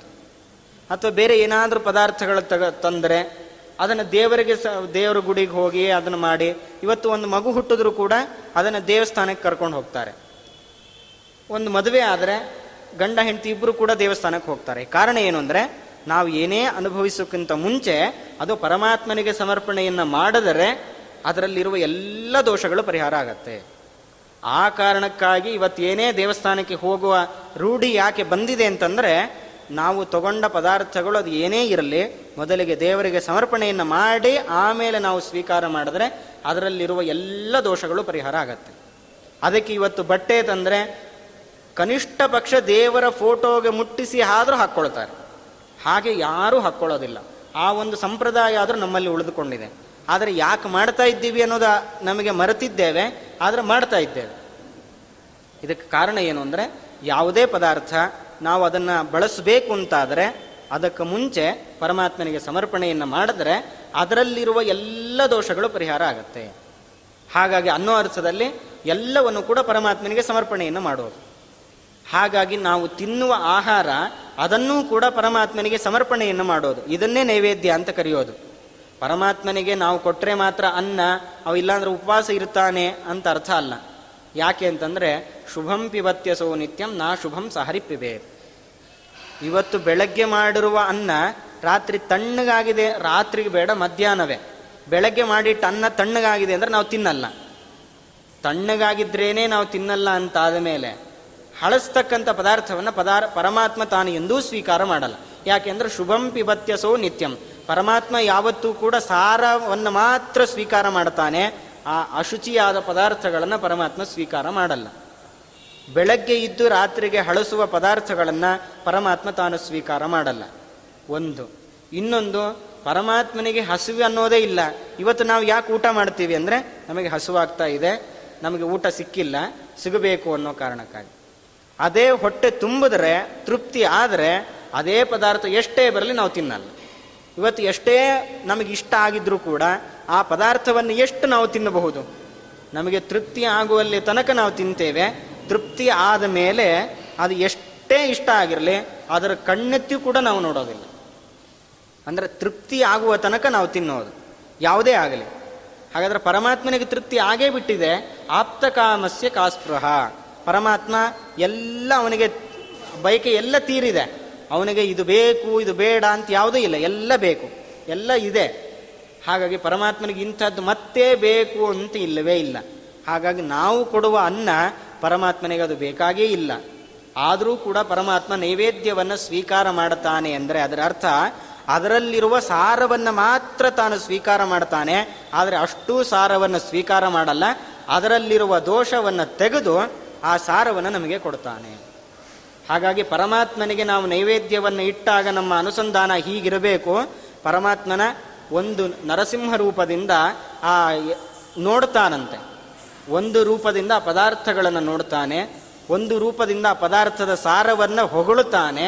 ಒಂದು ರೂಪದಿಂದ ಆ ಪದಾರ್ಥದ ಪರಿಮಳವನ್ನು ಆಗ್ರಹಣಿಸ್ತಾನೆ ಇದೇ ನೈವೇದ್ಯ. ಹೊರತಾಗಿ ಪರಮಾತ್ಮ ಪದಾರ್ಥವನ್ನು ತಿಂತಾನೆ ಅಂತ ಅರ್ಥ ಅಲ್ಲ. ಹಾಗಾಗಿ ನಾವು ಮಾಡುವ ಪದಾರ್ಥದಲ್ಲಿ ಇರುವ ಆ ಎಲ್ಲ ದೋಷಗಳು ಪರಿಹಾರ ಆಗಬೇಕು ಅಂತಾದರೆ ಅದು ಪರಮಾತ್ಮನಿಗೆ ಸಮರ್ಪಣೆಯನ್ನು ಮಾಡಬೇಕು. ಮಾಡಬೇಕಾದರೆ ಒಂದು ರೂಪದಿಂದ ನೋಡ್ತಾನೆ, ಒಂದು ರೂಪದಿಂದ ಆಘ್ರಾಣಿಸ್ತಾನೆ, ಒಂದು ರೂಪದಿಂದ ಆ ಸಾರವನ್ನು ಸ್ವೀಕಾರ ಮಾಡ್ತಾನೆ. ಈ ಅನುಸಂಧಾನವನ್ನು ಇಟ್ಟುಕೊಂಡು ದೇವರ ಮುಂದೆ ಇಟ್ಟರೆ ಅದೇ ನೈವೇದ್ಯ. ಇದನ್ನು ನಾವು ಮನಸ್ಸಲ್ಲಿ ಯೋಚನೆ ಮಾಡಿದ್ರೂ ಕೂಡ ಅದೇ ನೈವೇದ್ಯ ಆಗತ್ತೆ. ಹಾಗಾಗಿ ಇಂಥ ನೈವೇದ್ಯವನ್ನು ಮಾಡಿದಾಗ ಅದರಲ್ಲಿರುವ ಎಲ್ಲ ದೋಷಗಳು ಕೂಡ ಪರಿಹಾರ ಆಗತ್ತೆ. ಅಂಥ ನಿವೇದಿತವಾದ ಅನ್ನವನ್ನು ನಾವು ತಿಂದರೆ ಆ ಅದರಲ್ಲಿ ಯಾವ ದೋಷ ಇಲ್ಲದೆ ಇರೋದ್ರಿಂದ ಅದೇ ರಕ್ತವಾಗಿ ಮಾರ್ ಮಾರ್ಪಾಡಾದಾಗ ಆ ರಕ್ತ ಶುದ್ಧವಾಗಿರುತ್ತೆ. ರಕ್ತ ಶುದ್ಧವಾಗಿದ್ದರೆ ನಮ್ಮ ಯೋಚನೆಗಳು ಕೂಡ ಶುದ್ಧವಾಗಿರುತ್ತೆ. ನಮ್ಮ ವ್ಯಕ್ತಿತ್ವ ಅದು ಶುದ್ಧವಾಗಿರುತ್ತೆ. ಹಾಗಾದ್ರೆ ನಾವು ಚೆನ್ನಾಗಿ ನಾವು ಶುದ್ಧವಾಗಿರಬೇಕು ಅಂತಂದರೆ ಕೇವಲ ನಾವು ಸೋಪ್ ಹಾಕಿ ನಾವು ಮೈಯನ್ನು ತೊಳೆದುಕೊಳ್ಳೋದು ಇಷ್ಟೇ ಅಲ್ಲ. ನಮ್ಮ ಒಳಗಡೆ ಶರೀರ ಅದು ತುಂಬ ಶುದ್ಧವಾಗಿರಬೇಕು. ಅದು ಶುದ್ಧವಾಗಿರಬೇಕು ಅಂತಂದರೆ ನಾವು ತಿನ್ನುವ ಆಹಾರ ತುಂಬ ಪರಿಶುದ್ಧವಾಗಿರಬೇಕು. ಆಹಾರ ಪರಿಶುದ್ಧಿ ಆಗಬೇಕು ಅಂತಾದರೆ ಅದನ್ನು ಪರಮಾತ್ಮನಿಗೆ ಸಮರ್ಪಣೆಯನ್ನು ಮಾಡಬೇಕು. ಹಾಗಾದ್ರೆ ನಮಗೋಸ್ಕರ ನೈವೇದ್ಯವೇ ಹೊರತು ಪರಮಾತ್ಮನಿಗೋಸ್ಕರ ನೈವೇದ್ಯ ಅಲ್ಲ. ಇದನ್ನು ತಿಳಿದುಕೊಂಡಾಗ ನಾವು ನಮ್ಮ ದೇಹ, ಅದು ಒಳಗಡೆ ಮತ್ತು ಹೊರಗಡೆ ಎರಡೂ ಕೂಡ ಶುಚಿಯಾಗತ್ತೆ. ಆದ್ದರಿಂದ ಭುಂಕ್ಷ್ಮ ಕೇಶವ ನೈವೇದ್ಯಂ. ಆ ಪರಮಾತ್ಮನಿಗೆ ನಿವೇದಿತವಾದ ಪದಾರ್ಥ ಅದೇನೇ ಆಗಿರಲಿ, ನಾವು ಅದನ್ನು ಬಳಸ್ತಾ ಇದ್ದೀವಿ ಅಂತಾದರೆ, ಎಲ್ಲ ಬಳಸುವಂತಹ ಪದಾರ್ಥಗಳನ್ನು ಪರಮಾತ್ಮನಿಗೆ ಸಮರ್ಪಣೆಯನ್ನು ಮಾಡಿದರೆ, ಅದರಲ್ಲಿರೋ ಎಲ್ಲ ದೋಷಗಳ ಪರಿಹಾರ ಆಗತ್ತೆ. ಹಾಗಾದ್ರೆ ಇವತ್ತು ನಮ್ಮ ಮನೆಯಲ್ಲಿ ಏನಾದರೂ ಕಿರಿಕಿರಿ ಇದೆ, ಹೆಂಡತಿ ಮಕ್ಕಳಿಗೆ ಜಗಳ ಅಥವಾ ಗಂಡ ಹೆಂಡತಿರಿಗೆ ಜಗಳ, ಅಂದರೆ ಸಾಮಾನ್ಯ ಹೇಳೋದೇನಂದ್ರೆ ಇಂಥ ಪೂಜೆಯನ್ನು ಮಾಡಿಸ್ರಿ. ಪೂಜೆಯನ್ನು ಮಾಡಿಸೋದು ಯಾಕೆ ಅಂದರೆ ಪೂಜೆಯನ್ನು ಮಾಡುವ ಮೂಲಕ ಅವರನ್ನು ದೇವರಿಗೆ ಸಮರ್ಪಣೆಯನ್ನು ಮಾಡಿದ್ರೆ ಅಲ್ಲಿರತಕ್ಕಂಥ ದೋಷಗಳು ಪರಿಹಾರ ಆಗತ್ತೆ. ಆದ್ದರಿಂದ ಇವತ್ತು ಎಷ್ಟೋ ಹೋಮ ಹವನಾದಿಗಳನ್ನು, ಪೂಜೆಗಳನ್ನ, ಅಭಿಷೇಕಾದಿಗಳನ್ನು ಮಾಡಿಸಿದ್ರೆ ನಮ್ಮಲ್ಲಿರ್ತಕ್ಕಂಥ ದೋಷಗಳ ಪರಿಹಾರ ಆಗ್ತಾ ಇದೆ. ಯಾಕೆ ಅಂದರೆ ಅಲ್ಲಿ ನಮ್ಮ ಅನುಸಂಧಾನ ದೇವರಿಗೆ ಸಮರ್ಪಣೆಯನ್ನು ಮಾಡೋದು ಅಂತ. ಹಾಗಾಗಿ ಆ ದೋಷಗಳ ಪರಿಹಾರ ಆಗ್ತಾ ಇದೆ. ಆದ್ದರಿಂದ ನಾವು ಬಳಸುವ ಯಾವುದೇ ಪದಾರ್ಥ ಆಗಿರಲಿ, ಅದು ಪರಮಾತ್ಮನಿಗೆ ಸಮರ್ಪಣೆಯನ್ನು ಮಾಡಿದ್ದೆ ಅಂತಾದರೆ ಅದರಲ್ಲಿರುವ ಎಲ್ಲ ದೋಷಗಳು ಪರಿಹಾರ ಆಗತ್ತೆ. ಅದನ್ನು ಬಳಸಲಿಕ್ಕೆ ನಮಗೆ ಒಂದು ಯೋಗ್ಯತೆ ಸಿಗತ್ತೆ. ಆದ್ದರಿಂದ ಪರಸ್ಮೈ ಸನ್ಯವೇದಯೇತಂತ ಶ್ರೀಮದ್ ಆಚಾರ್ಯರು ಹೇಳ್ತಾರೆ. ಆ ಪರಮಾತ್ಮನಲ್ಲಿ ಎಲ್ಲವನ್ನು ಸಮರ್ಪಣೆಯನ್ನು ಮಾಡಬೇಕು ಅಂತ. ಅದೇ ಅರ್ಥದಲ್ಲಿ ವಾದರಾಜ ತೀರ್ಥರು ಹೇಳಿದ್ದು ಭುಂಕ್ಷ್ಮ ಕೇಶವ ನೈವೇದ್ಯಂ. ಅದರಲ್ಲೂ ವಾದರಾಜ ತೀರ್ಥರು ಹೇಳಿದ್ದು ಬೇರೆ ಯಾವ ಶಬ್ದವನ್ನು ಹೇಳಿಲ್ಲ, ಕೇಶವ ಅಂತ ಅರ್ಥ ಹೇಳ್ತಾ ಇದ್ದಾರೆ. ಏನು ಕೇಶವ ಅಂತಂದರೆ, ಕೇಶವ ಅನ್ನೋ ಶಬ್ದಕ್ಕೆ ಎಲ್ಲ ಇಂದ್ರಿಯಗಳಿಗೆ ಒಡೆಯ ಅಂತ ಅರ್ಥ. ಇವತ್ತು ನಾವು ಮಾಡುವ ಎಲ್ಲ ಕೆಲಸಗಳು ನಮ್ಮ ಇಂದ್ರಿಯಗಳಿಂದಲೇ ಒಂದು ಕೈಯಿಂದ ಮಾಡ್ತೀವಿ, ಕೈ, ಕಾಲು, ಕಣ್ಣು, ಮೂಗು, ಬಾಯಿ, ಕಿವಿ, ಎಲ್ಲ ಇಂದ್ರಿಯಗಳೇ. ಹಾಗಾದ್ರೆ ನಾವು ಮಾಡ, ಏನಾದರೂ ಕೆಲಸ ಮಾಡಬೇಕು ಅಂತಾದರೆ ಇಂದ್ರಿಯಗಳ ಬೇಕೇ ಬೇಕು. ಹಾಗಾದರೆ ಆ ಇಂದ್ರಿಯಗಳು ನಾವು ಮಾಡುವ ಕೆಲಸಕ್ಕೆ ಸಹಕಾರವನ್ನು ಮಾಡಬೇಕು, ಅವು ನಮ್ಮ ಮಾತನ್ನು ಕೇಳಬೇಕು. ನಮ್ಮ ಮಾತನ್ನು ಕೇಳಲಿಲ್ಲ ಅಂತಾದರೆ ನಮ್ಮ ಹತೋಟಿಯಲ್ಲಿ ಇಲ್ಲ ಅಂತ ಅರ್ಥ.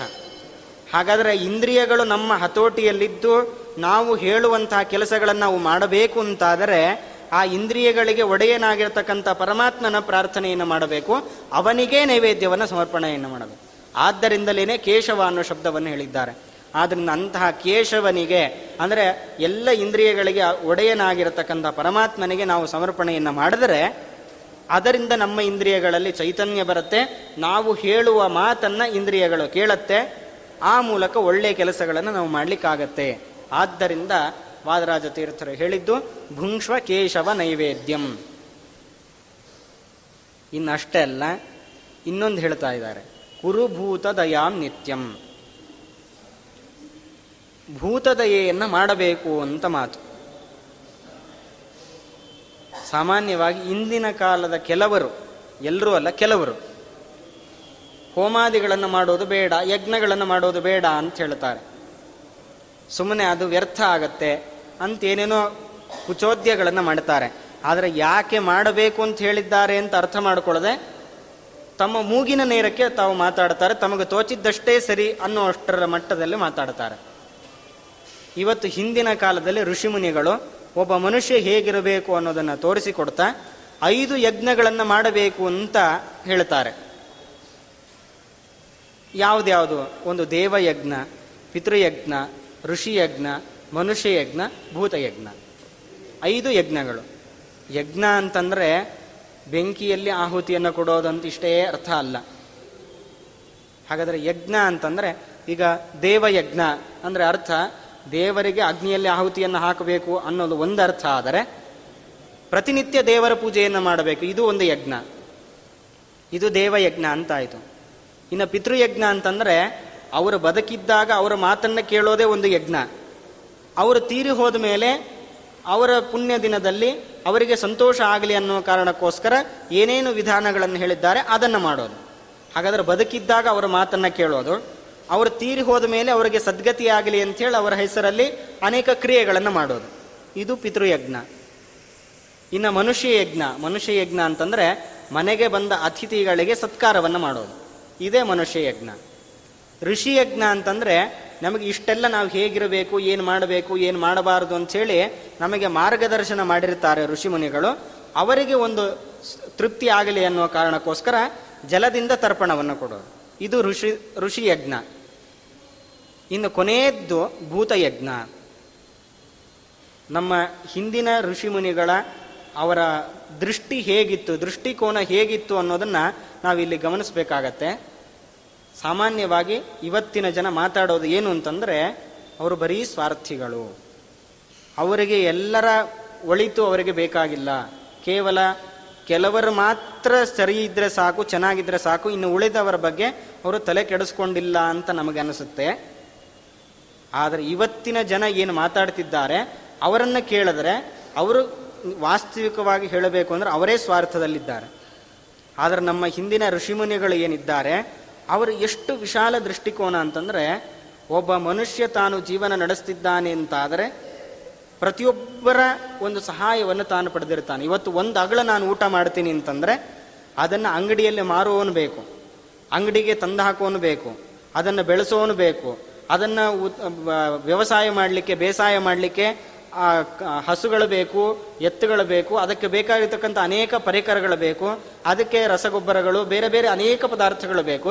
ಇದರ ಜೊತೆಗೆ ಸರಿಯಾಗಿ ಮಳೆ, ಬೆಳೆ ಎಲ್ಲ ಬೇಕು. ಸೂರ್ಯನ ಕಿರಣ ಬೇಕು. ಇಷ್ಟೆಲ್ಲ ಆದರೆ ಒಂದಗಳನ್ನು ನಾನು ತಿಂತೇನೆ. ಹಾಗಾದ್ರೆ ಇಷ್ಟು ಸಹಾಯ, ಅಷ್ಟು ಜನರ ಸಹಾಯವನ್ನು ನಾವು ಪಡೆದಿದ್ದೇವೆ. ಆ ಜನರ ಸಹಾಯ ನಾವು ಪಡೆದಿದ್ದೇವೆ ಅಂತಾದರೆ ಅದಕ್ಕೆ ಋಣ ನಮ್ಮ ಮೇಲೆ ಬೆಳೀತಾನೇ ಇರುತ್ತೆ. ಅದನ್ನು ಪರಿಹಾರ ಮಾಡಿಕೊಳ್ಬೇಕು ಅದಕ್ಕೋಸ್ಕರ ಏನು ಮಾಡಬೇಕು? ಹಾಗಾದರೆ ಕೇವಲ ಮನುಷ್ಯರಷ್ಟೇ ನಮಗೆ ಸಹಾಯಕರಾಗಿಲ್ಲ, ನಮಗೆ ನೆರಳು ಬೇಕು ಅಂತಂದರೆ ಗಿಡ ಮರಗಳು ಬೇಕು, ನಮ್ಮ ಮನೆ ಬಾಗಿಲಾಗಬೇಕು ಅಂತಂದರೆ ಮರ ಬೇಕು, ಹಣ್ಣು ಹಂಪಲುಗಳು ಬೇಕು ಅಂದರೆ ಗಿಡ ಮರಗಳು ಬೇಕು, ಹೂಗಳು ಬೇಕು, ನೀರು, ಜಲ ಎಲ್ಲ ಬೇಕು. ಇದರ ಜೊತೆಗೆ ನಮಗೇನಾದರೂ ವಾರ್ತೆಗಳನ್ನು, ಶುಭ ಶಕುನಗಳನ್ನು ಅಥವಾ ದುಷ್ಟ ಶಕುನಗಳನ್ನು ಹೇಳಲಿಕ್ಕೆ ಪ್ರಾಣಿಗಳು ಬೇಕು. ಇವತ್ತು ಮನೆ ಮುಂದೆ ಕಾಗೆ ಬಂದು ಕೂತಿದೆ ಅಂತಂದ್ರೆ ಯಾರಾದರೂ ನೆಂಟರು ಬರ್ತಾರೆ. ಹಾಗಾದ್ರೆ ಆ ಕಾಗೆಯಿಂದಲೂ ಕೂಡ ನಮಗೆ ಸಹಾಯ ಆಗ್ತಾ ಇದೆ. ಇವತ್ತು ಬೇರೆ ಯಾವುದೋ ಒಂದು ಪ್ರಾಣಿ ಕೂಗ್ತಾ ಇದೆ ಅಂತಂದ್ರೆ ಅದಕ್ಕೆ ಈ ಅರ್ಥ. ಹಾಗಾದ್ರೆ ಪ್ರಾಣಿಗಳಿಂದಲೂ ಕೂಡ ಕೆಲವೊಂದು ಸಹಾಯವನ್ನು ನಾವು ಪಡೆದುಕೊಂಡಿದ್ದೇವೆ. ಹಾಗಾದ್ರೆ ಒಬ್ಬ ಮನುಷ್ಯ ತಾನು ಜೀವನ ನಡೆಸ್ತಾ ಇದ್ದಾನೆ ಅಂತಂದ್ರೆ ಕೇವಲ ತಾನು ಒಬ್ಬನಿಂದ ಮಾತ್ರ ತಾನು ಜೀವನ ನಡೀತಾ ಇಲ್ಲ. ಮನೆಯಲ್ಲಿರೋರ ಸಹಾಯ ಇದೆ. ಸುತ್ತಮುತ್ತಲ ಪರಿಸರದಲ್ಲಿರತಕ್ಕಂಥವರ ಸಹಾಯ ಇದೆ. ಬರೀ ಕೇವಲ ಮನುಷ್ಯರದಷ್ಟೇ ಅಲ್ಲದೆ ಗಿಡ ಮರಗಳ ಸಹಾಯ ಇದೆ, ಪಶು ಪಕ್ಷಿಗಳ ಸಹಾಯ ಇದೆ. ಅದು ಇಲ್ಲ ಅಂತಾದರೆ ಜೀವನ ನಡೆಸಲಿಕ್ಕೆ ಆಗೋದಿಲ್ಲ ನಮಗೆ ಗೊತ್ತಿದ್ದೋ ಗೊತ್ತಿಲ್ಲದೇನೋ ಅನೇಕ ಜನರ ಸಹಾಯ ನಮಗಿದೆ. ಹಾಗಾದ್ರೆ ಇಷ್ಟು ನಾವು ಸಮಾಜದಿಂದ ಸಹಾಯವನ್ನು ಪಡೆದ ಮೇಲೆ ನಮ್ಮಿಂದ ಸಮಾಜಕ್ಕೆ ಏನು ಕೊಡುಗೆ?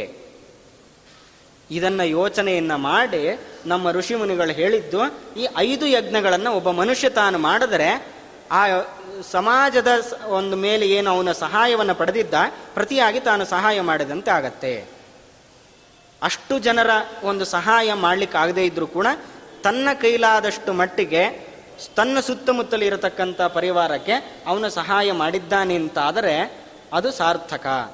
ಹಾಗಾದ್ರೆ ನಮ್ಮ ಹಿಂದಿನ ಋಷಿಮುನಿಗಳು ಕೇವಲ ತನ್ನ ತಮ್ಮೊಬ್ಬರ ರಕ್ಷಣೆಯನ್ನು ತಾವು ನೋಡಿಕೊಳ್ಳಿಲ್ಲ, ಸಮಾಜದ ಉದ್ಧಾರವನ್ನು ತಾವು ನೋಡಿದ್ದಾರೆ. ಸಮಾಜದ ರಕ್ಷಣೆ ಹೇಗಾಗತ್ತೆ ಅನ್ನೋದನ್ನು ಈ ಮೂಲಕ ನಮಗೆ ತೋರಿಸಿಕೊಟ್ಟಿದ್ದಾರೆ. ಹಾಗಾದರೆ ಇವತ್ತು ಯಾವುದೇ ಯಜ್ಞ ಮಾಡಲಿ ನಾವು, ಅದರ ಜೊತೆಗೆ ನಾವು ಏನು ಮಾಡ್ತೇವೆ, ನಮ್ಮ ಬಂಧು ಬಳಗದವರನ್ನು ಕರಿತೇವೆ. ಅಷ್ಟೇ ಅಲ್ಲ, ನಮ್ಮ ಸುತ್ತಮುತ್ತಲಿರೋರನ್ನು ಕರಿತೀವಿ ನಾವು.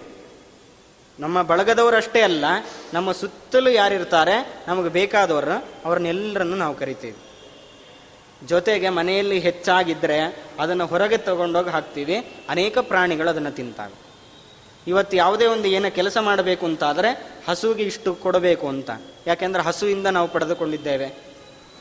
ಮತ್ತೆ ಸುತ್ತಮುತ್ತಲ ಅಕ್ಕಪಕ್ಕದಲ್ಲಿರತಕ್ಕಂಥ ನಾಯಿಗಳು, ಬೇರೆ ಬೇರೆ ಪ್ರಾಣಿಗಳು, ಅವುಗಳಿಂದಲೂ ಕೂಡ ನಾವು ಅನೇಕ ಸಹಾಯವನ್ನು ಪಡೆದಿದ್ದೇವೆ. ಅದು ಎಲ್ಲವನ್ನು ಕೂಡ ನಾವು ಆ ಋಣವನ್ನು ತೀರಿಸುವ ಜವಾಬ್ದಾರಿ ಹೇಗೆ ಅಂದರೆ ಈ ಮೂಲಕ. ಹಾಗಾದರೆ ನಾವು ಮಾಡುವ ಪ್ರತಿಯೊಂದು ಕೆಲಸ ಅದು ಸಮಾಜ, ಸಾಮಾಜಿಕ ದೃಷ್ಟಿಯಿಂದ ನೋಡಬೇಕು. ಸಾಮಾಜಿಕ ದೃಷ್ಟಿಯಿಂದಲೂ ನೋಡಬೇಕು. ನಮ್ಮ ಆತ್ಮೋದ್ಧಾರವನ್ನು ನಾವು ನೋಡಬೇಕು. ಎರಡು ದೃಷ್ಟಿಯಿಂದ ನಮ್ಮ ಋಷಿಮುನಿಗಳು ನಮಗೆ ಇಂತಹ ಕೆಲಸವನ್ನು ಮಾಡಬೇಕು ಅಂತ ಹೇಳಿದ್ದಾರೆ. ಅದರಲ್ಲಿ ನಮಗೆ ಬೇಕಾಗಿರತಕ್ಕಂಥದ್ದು ಭೂತದಯ. ಭೂತದಯ ಅಂತಂದರೆ ನಮ್ಮ ಸುತ್ತಮುತ್ತಲು ಇರತಕ್ಕಂಥ ಪ್ರಾಣಿಗಳ ಬಗ್ಗೆ ನಾವು ಅದರ ಕಾಳಜಿಯನ್ನು ನಾವು ಮಾಡಬೇಕು. ಹಾಗಂತೇಳಿ ಎಲ್ಲವನ್ನು ತಂದು ನಮ್ಮ ಮನೆಯಲ್ಲಿ ಸಾಕಬೇಕು ಅನ್ನೋ ಅರ್ಥ ಅಲ್ಲ. ನಮ್ಮ ಕೈಲಾದ ಸಹಾಯ ಅದಕ್ಕೆ ಮಾಡಬೇಕು. ಇವತ್ತು ಹಸುವಿಂದ ಎಷ್ಟು ಉಪಕಾರವನ್ನು ನಾವು ಪಡೆದಿದ್ದೇವೆ? ಆ ಹಸುಗಳಿಗೆ ಏನಾದರೂ ತೊಂದರೆ ಆಗ್ತಾ ಇದ್ದರೆ ಅದನ್ನು ತಡೆಯುವಂಥದ್ದು. ಅಥವಾ ಬೇರೆ ಬೇರೆ ಪ್ರಾಣಿಗಳಿಂದ ನಾವೇನೇನೇ ಉಪಯೋಗಗಳನ್ನು ನಾವು ಪಡೆದಿದ್ದೇವೆ, ಅದಕ್ಕೇನಾದರೂ ತೊಂದರೆಗಳಾಗ್ತಿದ್ರೆ ಅದನ್ನು ತಡೆಯುವಂಥದ್ದು. ಇದರ ಜೊತೆಗೆ ಅನೇಕ ಗಿಡ ಮರಗಳನ್ನು ನಾವು ಕಡಿತೇವೆ. ಹಾಗಾದರೆ ಆ ಗಿಡ ಮರಗಳ ರಕ್ಷಣೆ ಅದರ ಜವಾಬ್ದಾರಿಯು ಕೂಡ ನಮ್ಮ ಮೇಲಿದೆ. ಇದರ ಜೊತೆಗೆ ನಮಗೆ ಸಹಾಯ ಮಾಡಿರತಕ್ಕಂತಹ ಎಲ್ಲರಿಗೂ ಕೂಡ ನಾವು ಒಂದು ಕೃತಜ್ಞತೆಯನ್ನು ಸಲ್ಲಿಸಬೇಕು ಅಂತಂದರೆ ಅವರನ್ನು ಕರೆದು ಒಮ್ಮೆ ಆದರೂ ಅವ್ರನ್ನ ಅವರಿಗೆ ಊಟ ಹಾಕೋದಿರಲಿ ಅಥವಾ ಬೇರೆ ಏನೇ ಇರಲಿ, ಕನಿಷ್ಠ ಪಕ್ಷ ಅವರನ್ನು ಚೆನ್ನಾಗಿ ಮಾತಾಡಿಸುವಂತಹ ಒಂದು ಪ್ರವೃತ್ತಿಯನ್ನಾದರೂ ನಾವು ಬೆಳೆಸ್ಕೊಳ್ಬೇಕು.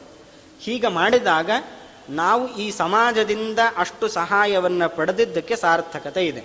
ಇಲ್ಲ ಅಂತಾದರೆ ಪರಮಾತ್ಮ ಹೇಳಿದಂತೆ ಗುಂಜತೇತೇ ತ್ವಗಂ ಪಾಪ ಏಪಚಂತ್ಯಾತ್ಮ ಕಾರಣ ಕೇವಲ ತನಗಾಗಿ ಸ್ವಾರ್ಥವನ್ನು ಯಾರು ನೋಡಿಕೊಳ್ತಾನೆ, ಅವನು ತಿನ್ನೋದು ಅನ್ನ ಅಲ್ಲ ಹೊರತಾಗಿ ಪಾಪವನ್ನೇ ತಾನು ಉಣ್ತಾನೆ. ಇಷ್ಟು ಸಾಮಾಜಿಕ ಕಳಕಳಿಯಿಂದಲೇನೆ ನಮ್ಮ ಋಷಿ ಮುನಿಗಳು ನಾವು ಮಾಡುವ ಪ್ರತಿಯೊಂದು ಕೆಲಸದ ಹಿನ್ನೆಲೆಯಲ್ಲಿ ಸಾಮಾಜಿಕ ದೃಷ್ಟಿಯನ್ನು ಕಂಡಿದ್ದಾರೆ, ಆತ್ಮೋದ್ಧಾರವನ್ನು ಕೂಡ ತಾವು ಕಂಡಿದ್ದಾರೆ. ಇದನ್ನು ಅರ್ಥ ಮಾಡಿಕೊಳ್ಳದೆ ನಾವು ವ್ಯರ್ಥವಾಗಿ ಏನೇನೋ ಮಾತಾಡ್ತಾ ಇದ್ದೇವೆ, ಆ ಯಾಕೆ ಹೇಳಿದ್ದಾರೆ ಅನ್ನೋದು ಕೂಡ ನಾವು ಮರೆತಿದ್ದೇವೆ. ಹಾಗಾಗಿ ಇಂತಹ ಒಂದು ಅರ್ಥದಲ್ಲಿ ವಾದರಾಜ ತೀರ್ಥರು ಹೇಳ್ತಾ ಇದ್ದಾರೆ, ಕುರುಭೂತದಯಾಂ ನಿತ್ಯಂ. ಭೂತದಯ ಅಂತಂದ್ರೆ ಅದು ಮನುಷ್ಯರಾಗಿರಬಹುದು ಅಥವಾ ಪ್ರಾಣಿಗಳಾಗಿರಬಹುದು ಗಿಡ ಮರಗಳಾಗಿರಬಹುದು ಅದರ ಎಲ್ಲದರಿಂದ ನೀನು ಸಹಾಯವನ್ನು ಪಡೆದಿದ್ದಿ ಅಂತಾದರೆ ಅದಕ್ಕೆ ಪ್ರತಿಯಾಗಿ ನೀನು ಸಹಾಯವನ್ನು ಮಾಡಲೇಬೇಕು. ಆ ಸಹಾಯ ಮಾಡುವ ಒಂದು ಕಾರಣಕ್ಕೇನೆ ಅದನ್ನು ಒಂದು ಯಜ್ಞ ಅಂತ ಕರೀತಾರೆ. ನಾವು ಮಾಡುವ ಒಂದು ಪವಿತ್ರವಾದ ಕಾರ್ಯಗಳೆಲ್ಲವೂ ಕೂಡ ಅದು ಯಜ್ಞವೇ. ಇವತ್ತು ನಾವು ಶುದ್ಧವಾಗಿ ಊಟ ಮಾಡ್ತೀವಿ ಅಂತಂದರೆ ಅದು ಒಂದು ಯಜ್ಞ. ಸ್ನಾನ ಮಾಡೋದು ಅದು ಒಂದು ಯಜ್ಞ. ನಾವು ಮಲಗೋದು ಅದು ಒಂದು ಯಜ್ಞ. ಹಾಗಾದ್ರೆ ನಾವು ಎಲ್ಲವೂ ಯಜ್ಞವೇ, ಆದರೆ ಯಜ್ಞ ಅನ್ನೋ ಅನುಸಂಧಾನ ನಮಗಿರಬೇಕು. ಆ ಯಾಕೆ ಹೇಳಿದ್ದಾರೆ, ಹೀಗೆ ಯಾಕೆ ಮಾಡಬೇಕು ಅನ್ನೋ ಒಂದು ಪರಿಕಲ್ಪನೆ ನಮಗಿದ್ದಾಗ, ಅದನ್ನು ತಿಳಿದುಕೊಂಡು ನಾವು ಮಾಡಿದ್ದಾಗ ಅದು ಯಜ್ಞ ಅಂತ ಅನಿಸ್ಕೊಳ್ಳುತ್ತೆ ಯದೇವ ವಿದ್ಯೆಯಾ ಕರೋತಿ, ಶ್ರದ್ಧೆಯ ಉಪನಿಷದ, ತದೇವ ವೀರ್ಯವತ್ತರಂ ಭವತಿ. ಹಾಗಾದರೆ ಇವತ್ತು ನಾವು ಮಾಡುವ ಎಲ್ಲ ಕೆಲಸಗಳಿಂದ ನಮಗೆ ಸರಿಯಾದ ಫಲ ಸಿಗುತ್ತಾ ಇಲ್ಲ. ಕಾರಣ ಇಷ್ಟೇ ನಾವು ವಿದ್ಯೆಯಿಂದ, ಅಂದರೆ ಅದನ್ನು ತಿಳಿದುಕೊಂಡು ಮಾಡ್ತಾ ಇಲ್ಲ, ಶ್ರದ್ಧೆಯಿಂದ ಮಾಡ್ತಾ ಇಲ್ಲ. ಇನ್ನು ಮಾಡಬೇಕು ಅನ್ನೋ ಕಾರಣಕ್ಕಾಗಿ ಕಾಟಾಚಾರಕ್ಕೆ ನಾವು ಮಾಡ್ತಾ ಇದ್ದೇವೆ. ಹಾಗಾಗಿ ನಾವು ಮಾಡುವ ಎಲ್ಲ ಕರ್ಮದಿಂದ ಫಲ ನಮಗೆ ಸಿಗ್ತಾ ಇಲ್ಲ. ಶ್ರದ್ಧೆಯಿಂದ ಮಾಡಬೇಕು. ಹೇಗೆ ಮಾಡಬೇಕು ಅದನ್ನು ಅದೇ ರೀತಿಯಾಗಿ ತಿಳಿದುಕೊಂಡು ಮಾಡಿದಾಗ ಅದಕ್ಕೆ ಫಲ ಇದೆ. ಅದು, ಆ ರೀತಿ ನಾವು ಮಾಡಿದ್ರೆ ಖಂಡಿತ ಫಲವನ್ನು ನಾವು ಪಡಿತೇವೆ. ಆದ್ದರಿಂದ ಇಷ್ಟೆಲ್ಲ ನಾವು ಮಾಡಬೇಕು ಅಂತಾದರೆ ಅದರ ಹಿನ್ನೆಲೆ ಏನು, ಯಾಕೆ ಮಾಡಬೇಕು ಅಂತ ಹೇಳಿದ್ದಾರೆ, ಅದರಲ್ಲಿ ಎಷ್ಟು ವಿಶಾಲ ದೃಷ್ಟಿಕೋನ ಇದೆ ಅನ್ನೋದನ್ನು ತಿಳಿದುಕೊಂಡು ಆಮೇಲೆ ಏನಾದರೂ ಪ್ರಶ್ನೆಗಳು ಬಂದರೆ ಅದರ ಬಗ್ಗೆ ವಿಚಾರ ಮಾಡಬೇಕು. ನಮ್ಗೆ ಅರ್ಥ ಆಗಿಲ್ಲ ಅಂದ ಮಾತ್ರಕ್ಕೆ ಅದನ್ನು ಮಾತಾಡೋದಲ್ಲ. ಇವತ್ತು ಎಷ್ಟರ ಮಟ್ಟಿಗೆ ಮಾತಾಡ್ತಾರೆ ಅಂದರೆ, ಯಾರಿಗೂ ಏನೂ ಗೊತ್ತಿಲ್ಲ, ಅಂಥವ್ರು ಬಂದು ಮಾತಾಡ್ತಾರೆ. ಅಂಥವರಿಗೆ ನನ್ನೊಂದು ಪ್ರಶ್ನೆ, ಇವತ್ತು ಒಬ್ಬ ವೈದ್ಯ ವೃತ್ತಿಯನ್ನು ಓದಿಲ್ಲ, ಯಾರೋ ಒಬ್ಬ ಆಪರೇಷನ್ ಮಾಡ್ತಾ ಇದ್ದಾನೆ, ಒಬ್ಬ ಡಾಕ್ಟರ್. ಅಲ್ಲಿ ಹೋಗಿ ನಾನು ಮಾ, ನಾನು ಮಾತಾಡ್ತೇನೆ. ನೀವು ಮಾಡ್ತಿರೋ ಆಪರೇಷನ್ ಸರಿ ಇಲ್ಲ ಅಂತಂದರೆ ನನ್ನನ್ನು ಹುಚ್ಚ ಅಂತ ಕರೀತಾರೆ. ಯಾಕೆಂದರೆ ಆ ವೈದ್ಯದ ಆ ಪ್ರಕ್ರಿಯೆಗಳೇನಿದೆ ಅದು ನನಗೆ ಗೊತ್ತಿಲ್ಲ. ನನಗೆ ಗೊತ್ತಿಲ್ಲ ಆದ್ದರಿಂದ ಅವರು ಮಾಡೋದೆಲ್ಲ ತಪ್ಪು ಅಂತಲ್ಲ. ಅದು ನನಗೆ ಗೊತ್ತಿಲ್ಲ ಅಷ್ಟೇ. ನನಗೆ ಗೊತ್ತಿಲ್ಲ ಅಂದ ಮಾತ್ರಕ್ಕೆ ಅವ್ರು ಮಾಡಿದ ತಪ್ಪು ಅಂತ ನಾವು ಮಾತಾಡಿದ್ರೆ ಎಷ್ಟು ಹುಚ್ಚುತನವೋ ಅದೇ ರೀತಿಯಾಗಿ ಯಾಕೆ ಹೇಳಿದ್ದಾರೆ, ಯಾವ ಅರ್ಥದಲ್ಲಿ ಹೇಳಿದ್ದಾರೆ, ಎಷ್ಟು ಹೇಳಿದ್ದಾರೆ, ಹೇಗೆ ಹೇಳಿದ್ದಾರೆ. ಇದನ್ನು ಅರ್ಥ ಮಾಡಿಕೊಳ್ಳದೆ ನಮಗೆ ತೋಚಿದಂತೆ ನಮಗೆ ಅದು ಅರ್ಥ ಆಗಿಲ್ಲ ಅಂದ ಮಾತ್ರಕ್ಕೆ ಅದು ತಪ್ಪು. ಅವ್ರು ಹೇಳಿದ ತಪ್ಪು ಅಂತ ಮಾತಾಡಿದ್ರೆ ಅದು ಹುಚ್ಚುತನ. ಹಾಗೆ ಇವತ್ತು ಎಷ್ಟೋ ಬುದ್ಧಿಜೀವಿಗಳು ಹಾಗೆ ಮಾತಾಡ್ತಾರೆ, ಭಗವದ್ಗೀತೆ ಸುಳ್ಳು, ಅದನ್ನು ಸುಡಬೇಕು, ಅದು ಸರಿ ಇಲ್ಲ. ಆದರೆ ಅದರಲ್ಲಿ ಏನು ಹೇಳಿದ್ದಾರೆ ಅದನ್ನು ಅರ್ಥ ಮಾಡಿಕೊಂಡಿಲ್ಲ. ಅದರ ಅರ್ಥ ಇವ್ರಿಗೆ ಆಗೋದೇ ಇಲ್ಲ. ಇವ್ರಿಗೆ ಅರ್ಥ ಆಗಿಲ್ಲ ಅಂದ ಮಾತ್ರಕ್ಕೆ ಆ ಗ್ರಂಥವೇ ತಪ್ಪು ಅಂತ ಹೇಳಿದ್ರೆ ಸ್ವಯಂ ನಷ್ಟಾಹ ಜಗತಃ ಕ್ಷಯಕಾರಿಣ ಅವ್ರಿಗೆ ಅರ್ಥ ಆಗಿಲ್ಲ ಅಂಥೇಳಿ ನಾಲ್ಕಾರು ಜನಕ್ಕೆ ಅದನ್ನು ದುರ್ಬೋಧನೆಯನ್ನು ಮಾಡಿ ನಾಲ್ಕಾರು ಜನ ಓದೋದನ್ನು ಅದರಿಂದ ಒಂದು ಮಾರ್ಗದರ್ಶನ ಪಡೆದುಕೊಳ್ಳೋದನ್ನು ತಪ್ಪಿಸ್ತಾರೆ. ಹೀಗೆ ಜಗತ್ತಿನಲ್ಲಿ ತೊಂದರೆಯನ್ನು ಉಂಟು ಮಾಡ್ತಾ ಇರ್ತಾರೆ.